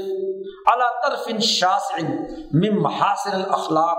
اچھے اخلاق سے بہت دوری پر ان کا مزاج واقع ہوا تھا. اور کسبن بھی کہ انہوں نے پھر دنیا میں اعمال اور کسب بھی وہی کیے. بے اللہ بسط حیات خصیصہ. ہاں جی ذلیل قسم کی حرکتیں انہوں نے پیدا کی افکار فاسد تھے، شیاطین کے وسوسے کے تابع تھے، تو اللہ کی لانت نے ان کا احاطہ کر لیا۔ ایسے لوگ جب یہاں سے مرتے ہیں، تو وہ بھوت پریت بن کر شیطانوں کا حصہ بنتے ہیں۔ لاحقو بشیاطین وہ یہاں سے جانے کے بعد بھی اپنی شیطانیاں نہیں چھوڑتے، ان شیاطین کے ساتھ ہو جاتے ہیں۔ ال بھی سو لباس ظلمانی ان کو لباس پہنایا جاتا ہے ظلم والا۔ ظلمانی۔ جو شیطانی لباس اور وہ صبر ما یکزون بھی بعض بطرہم من الملازل خصیصہ اور ان کے سامنے وہ غلط حرکتیں، شیطانی حرکتیں، ان کی جو وہ ہاں جی وہاں پورا کرنا چاہتے ہیں شیطانی، تو ان کا پورا کرنے کا بھی ان کو وہاں موقع ملتا ہے اور ان کی سزا بھی اسی طریقے سے کیا اس کے مطابق ہوتی رہتی ہے۔ شاہ صاحب کہتے ہیں جو پہلی قسم ہے، اس تیسری قسم کی، ینعم و بحدوث ابتحاج فی نفسی ہی اس کو نعمت محسوس ہوتی ہے اس کے نفس میں اچھائی کے ذریعے سے۔ اور جو دوسرا ہے، اسے عذاب محسوس ہوتا ہے بزیق و غمن غم کا اور اذیت اور تنگ دلی کا۔ اس مخنص کی طرح، اس مخنص کی طرح خنسا مشکل کی طرح کہ جو یہ جانتا ہے کہ یہ خنسا مشکل ہونا، خواجہ سرا ہونا، یہ انسانوں کے مرد اور عورتوں کے مقابلے میں بدتر حالت ہے۔ لیکن لا یہ ستی الاقلاع عنہا، وہ اس کو اپنے سے دور کرنے کی طاقت نہیں رکھتا۔ ایسے ہی ان لوگوں کا معاملہ بھی ہے کہ یہاں سے جو لوگ اچھی نعمت پر جا رہے ہیں وہاں کھانا پینا سارے کام کر رہے ہیں، جن کو انعام بھی ملا ہے جنت کا، لیکن ظاہر ہے کہ وہاں جا کر انہیں پتہ چلتا ہے کہ ایک جنت کا اعلیٰ ترین درجہ ہے۔ تو وہ باوجود کوشش کے اس دائرے سے اوپر جانے کی نہ جبلی استعداد رکھتے ہیں، نہ کسبی استعداد رکھتے ہیں۔ ایسے ہی وہ جو شیطانوں کے ساتھ جا کر ملے ہیں، ان کو وہاں جو تنگی اور مصیبت ہو رہی ہے اس مصیبت کے باوجود بھی وہ چاہتے ہیں کہ جی یہ انسانوں کی بدترین حالت ہے، لیکن وہاں ایسے عذاب میں مبتلا ہو گئے کہ اب اس سے نکلنے کی صلاحیت اور استعداد ان کے اندر نہیں ہے۔ تین قسمیں ہوں گی۔ چوتھی قسم، وہ صنف، ہم اہل الاصطلاح قویت البہیمت ہوں ضعیفت الملکیت ہوں چوتھی قسم وہ ہے کہ جن کی ملکیت اور بہیمیت میں صلح آپس میں۔ لیکن ان کی بہیمیت مضبوط ہے اور ملکیت ضعیف ہے۔ اگر صلح نہ ہو، تو پھر تو بہت ہی بری حالت ہے نا۔ پھر تو کیا تجازو ہو؟ تو وہ تو بدری کے اولا اس میں شامل ہوں گے۔ لیکن جو لوگ ہاں جی جن کے اندر تصالح پایا جاتا ہے بہیمیت اور ملکیت میں، اور بہیمیت طاقتور ہے اور ملکیت ضعیف ہے۔ شاہ صاحب کہتے ہیں، ہم اکثر الناس وجودن انسانیت کی اکثریت اس چوتھی قسم میں شامل ہے۔ نہ پہلی میں، نہ دوسری میں، نہ تیسری۔ اس میں تو گنے چنے لوگ ہوتے ہیں۔ اور یہ جو چوتھی قسم ہے، اکثر انسان اس چوتھی قسم کے اندر شامل ہے۔ ان کا معاملہ کیا ہے؟ یقون غالب امور تاب صورت الحیوانیہ۔ ان لوگوں کے زیادہ تر معاملات اپنی حیوانی صورت کے تابع ہوتے ہیں۔ چونکہ بہیبیت قوی ہوتی ہے اور ملکیت بیچاری ضعیف ہوتی ہے۔ المجبورہ الگ تصرف فی البدن۔ وہ جبلی طور پر ان کی بہیمیت ہی ان کے بدن کے اندر تصرف کر رہی ہے۔ بل انغماس فی ہی اسی کے اندر وہ ڈوبی بھی ہے۔ ایسے لوگ جب مرتے ہیں، فلا یقون البوت انفقاقن لنفوسہم عن البدن بالکل لیا ان لوگوں کی چونکہ بہیمیت قوی ہوتی ہے اور بدن کے ساتھ بڑا گہرا تعلق ہوتا ہے اور ملکیت بیچاری کمزور ہوتی ہے۔ ملکیت جب جاتی ہے ہاں جی یہاں سے اب بود نام ہے حیوانیت اور جسم کے درمیان جدائی کا۔ لیکن یہ بہیمیت اور نسمہ بڑا طاقتور ہے۔ ہاں۔ اور اس کو کھینچ کر کس نے لے جانا ہے؟ ملکیت نے۔ وہ ملکیت بیچاری ان کی کیا ہے؟ کمزور ہے۔ تو مرنے کے باوجود بھی ان کی بہیمیت کا، ان کے جسم کے ساتھ تعلق برقرار رہتا ہے۔ مر جانے کے باوجود۔ ان کے خیال میں صحیح، لیکن ان کا تعلق برقرار رہتا ہے۔ شاہ صاحب کہتے ہیں، مکمل طور پر ان کا بدن ان کی روح سے جدا نہیں ہوتا، بلکہ تنفق تدبیرن ظاہری طور پر جسم میں وہ بہیمیت کام نہیں کر سکتی۔ یعنی اس کا نظام ٹوٹ گیا اس کے ساتھ۔ ظاہری طور پر جسم الگ ہو گیا۔ لیکن اس بہیمیت کے وہم اور خیال کے اندر ایسا ہی ہے جیسا کہ ابھی بھی اس کے پاس جسم محسوس جیسے کسی آدمی کا ہاتھ کٹ گیا، پاؤں کٹ گیا، پیچھے مثال بھی دی تھی۔ اب اگرچہ عمل تدبیرن سسٹم کے تناظر میں ہاتھ جدا ہو چکا ہے۔ لیکن وہ آدمی جس کی بہیبیت قوی ہے، وہ اپنے خیال کے اعتبار سے یہ سمجھتا ہے کہ ہاتھ ابھی میرے میرے ساتھ ہاتھ کے احساسات و ادراکات اس کے جسم میں اسی طریقے سے موجود ہیں۔ تو ایسے ہی بظاہر جسم جدا ہو گیا۔ ہاں جی مٹی میں مل گیا۔ لیکن اس کی بہیمیت کے اندر جسم سے اتنی اٹیچمنٹ ہے، جس میں عرضی کے ساتھ کہ وہمی طور پر اور علمی طور پر وہ یہ سمجھتا ہے کہ اس کا، اس کی جو بہیمیت ہے، یہی دراصل جسم، انہا عین الجسد، عین جسم ہے، گویا کہ اس کا، اس کی روح ہے۔ حتیٰ لو ہوتی الجسد، حتیٰ کہ اگر اس کے جسم کو تکلیف پہنچائی جائے اور روندا جائے یا کاٹا جائے، تو وہ یہ یقین رکھتا ہے کہ اسی کو کاٹا جا رہا ہے، اسی کو اذیت پہنچائی جا رہی ہے۔ شاہ صاحب کہتے ہیں، ان کی علامت یہ ہے کہ انہم یقول من جذر قلوبہم۔ یہ اپنے دل کی گہرائیوں سے یہ کہتے ہیں کہ ان ارواحہم عین اجسادہم، کہ ان کی روحیں دراصل جسمی ہیں۔ یا عرض طارئ علیہا، یا اس پر طاری، ایک عارض، ایک وصف۔ وہ ان نطقت السنتہم لتقلید او رسم خلاف ذالکا۔ اگرچہ ان کی زبانیں لوگوں کے کہنے سننے، یا ماحول اور رسم کی وجہ سے اس کے خلاف بات کرتے ہیں، ورنہ اصل میں تو ان کی روح ہی جسم، کیونکہ بہیمیت قوی ہے، اس لیے سب کچھ اپنی جسم اور روح کو ہی سمجھتے ہیں۔ فولا کا الزامات یہ لوگ جب مرتے ہیں، تو چونکہ ملکیت بڑی ضعیف ہوتی ہے بارک علیہ بارک ضعیف، اچھے عمل اگر کیے بھی ہیں، ملکیت کے ساتھ کوئی تعلق بھی ہوا ہے، تو ملکیت ان کے اوپر ظاہر ہوتی ہے، بہت چھوٹی ہوئی ٹمٹماتی روشنی کی شکل میں۔ بارقہ بارقن ضعیف، برق روشنی۔ تو روشنی بجلی کی طرح چمکتی ہے، لیکن بہت ہی کیا ہے؟ دھیمی۔ وہ ترا الحم خیال تفیف بہت ہلکا سا خیال ملکیت کا آتا ہے۔ ایسے ہی جیسے ایسے لوگ جب ریاضت کرتے ہیں دنیا میں یعنی مجاہدہ خوب نفلیں پڑھتے ہیں، روزے رکھتے ہیں، مجاہدے کرتے ہیں۔ تو ان کو جیسے کچھ خیال میں کوئی نورانیت کی چمک کبھی کبھی آ جاتی ہے۔ ایسے۔ وہ تشبہ العمور فی سور خیالیت تارتن کبھی ان کے سامنے معاملات خیالی صورت میں آتے ہیں، کبھی مثالی خارجی کی شکل میں آتے ہیں۔ جیسا کہ ریاضت اور مشاہدہ کرنے والوں کو کچھ چیزیں محسوس ہوتی ہیں۔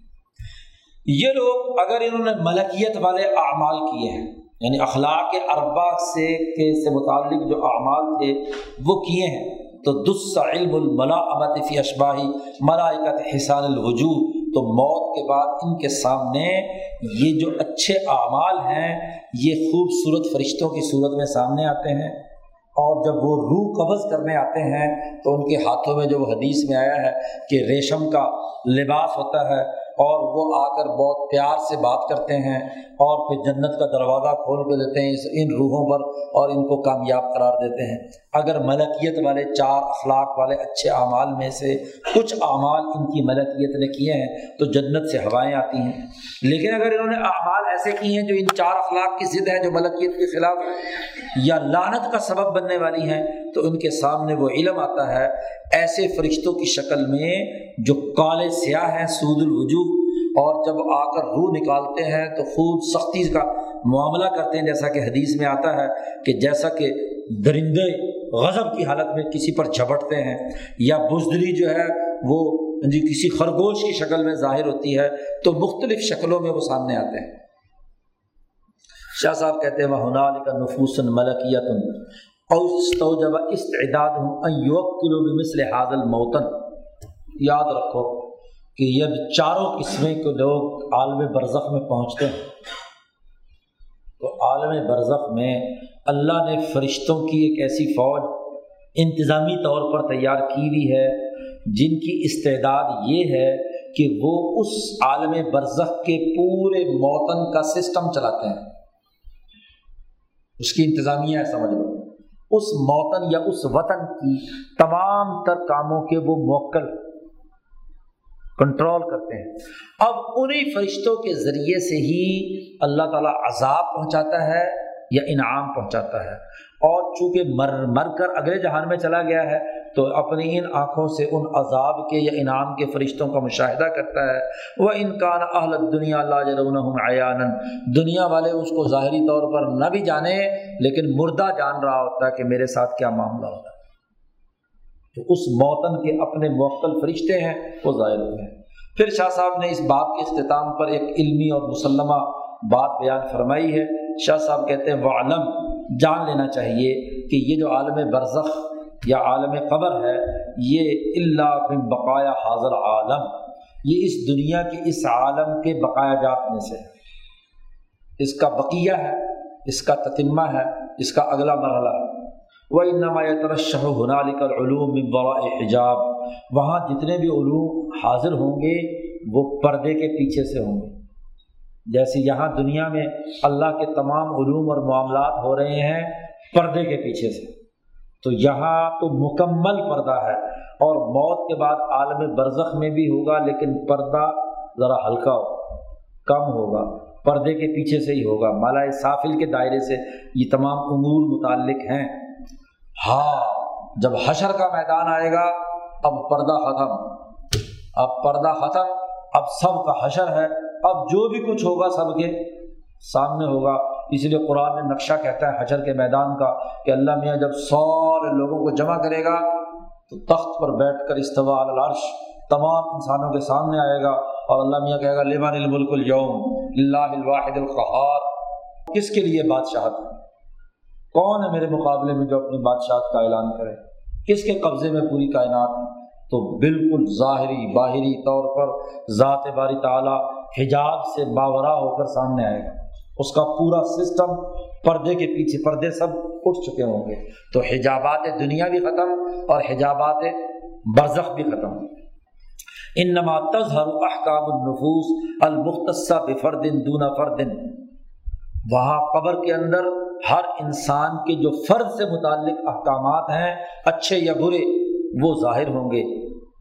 بخلاف الحوادث الحشریہ، جہاں تک حشری واقعات جن کا آگے تذکرہ آ رہا ہے انہا تظہر علیہ وہ بالکل ظاہری اور سامنے آئیں گے۔ وہی فانیت اور حشر کے میدان میں افراد کے انفرادی خواص یا ان کے اعمال و افعال زیر بحث نہیں آئیں گے، بلکہ باقیت بے احکام صورت الانسانیہ۔ صورت انسانیت انسانیت کے اجتماعیت سے متعلق جو احکامات ہیں، ان کا سزا و حساب و کتاب ہونا ہے۔ اگر ان کا بھی حساب و کتاب ہو، تو پھر تو معاملہ ہی سارا کیا ہے؟ وہاں حشر میں تو ہاں جی جماعتوں کا حساب ہونا ہے کہ کون کس جماعت کا، کس اجتماعیت کا حصہ ہے، وہاں اس کا حساب کتاب ہونا ہے۔ تو یہ آخر میں شاہ صاحب نے ایک قاعدہ اور ضابطہ بیان کر کے کہا وہ اللہ عالم اللہ تعالیٰ زیادہ جانتا ہے، ہمیں جو شریعت سے معلوم ہوا، عقل سے معلوم ہوا، کشف سے معلوم ہوا، وہ ہم نے یہاں پر لکھ دیا کہ عالم برزخ میں یہ چار طرح کے اصولی افراد ہیں، طبقے ہیں، ان سے متعلق ہے اب پورے ذخیرہ حدیث کو چھان مارو، اس کو جمع کر لو۔ تمام پرانی آیات کو جمع کر لو، تو یہ سب آیات اور احادیث ان چار ہی جماعتوں کا بیان کرتی ہیں۔ چاروں کے اعمال ہیں۔ اب ہوتا کیا ہے؟ جب بھی قبر کا تذکرہ آتا ہے یا موت کے بعد قبر کے اندر سزا و جزا کی بات آتی ہے، تو لوگ جو عام طور پر ہیں ہاں جی وہ سارے انسانوں پر ان تمام باتوں کو فٹ کرتے ہیں۔ حالانکہ احادیث اور قرآن یہ بات واضح کرتا ہے کہ یہ جتنی ساری حدیثیں ہیں، وہ یا جتنے واقعات قبر سے متعلق ہیں، وہ تمام انسانوں کے لیے نہیں ہیں۔ وہ جس طبقے کا انسان ہے، اس طبقے کے اعتبار سے وہ حدیث ان کے اعمال بیان کر رہی ہے۔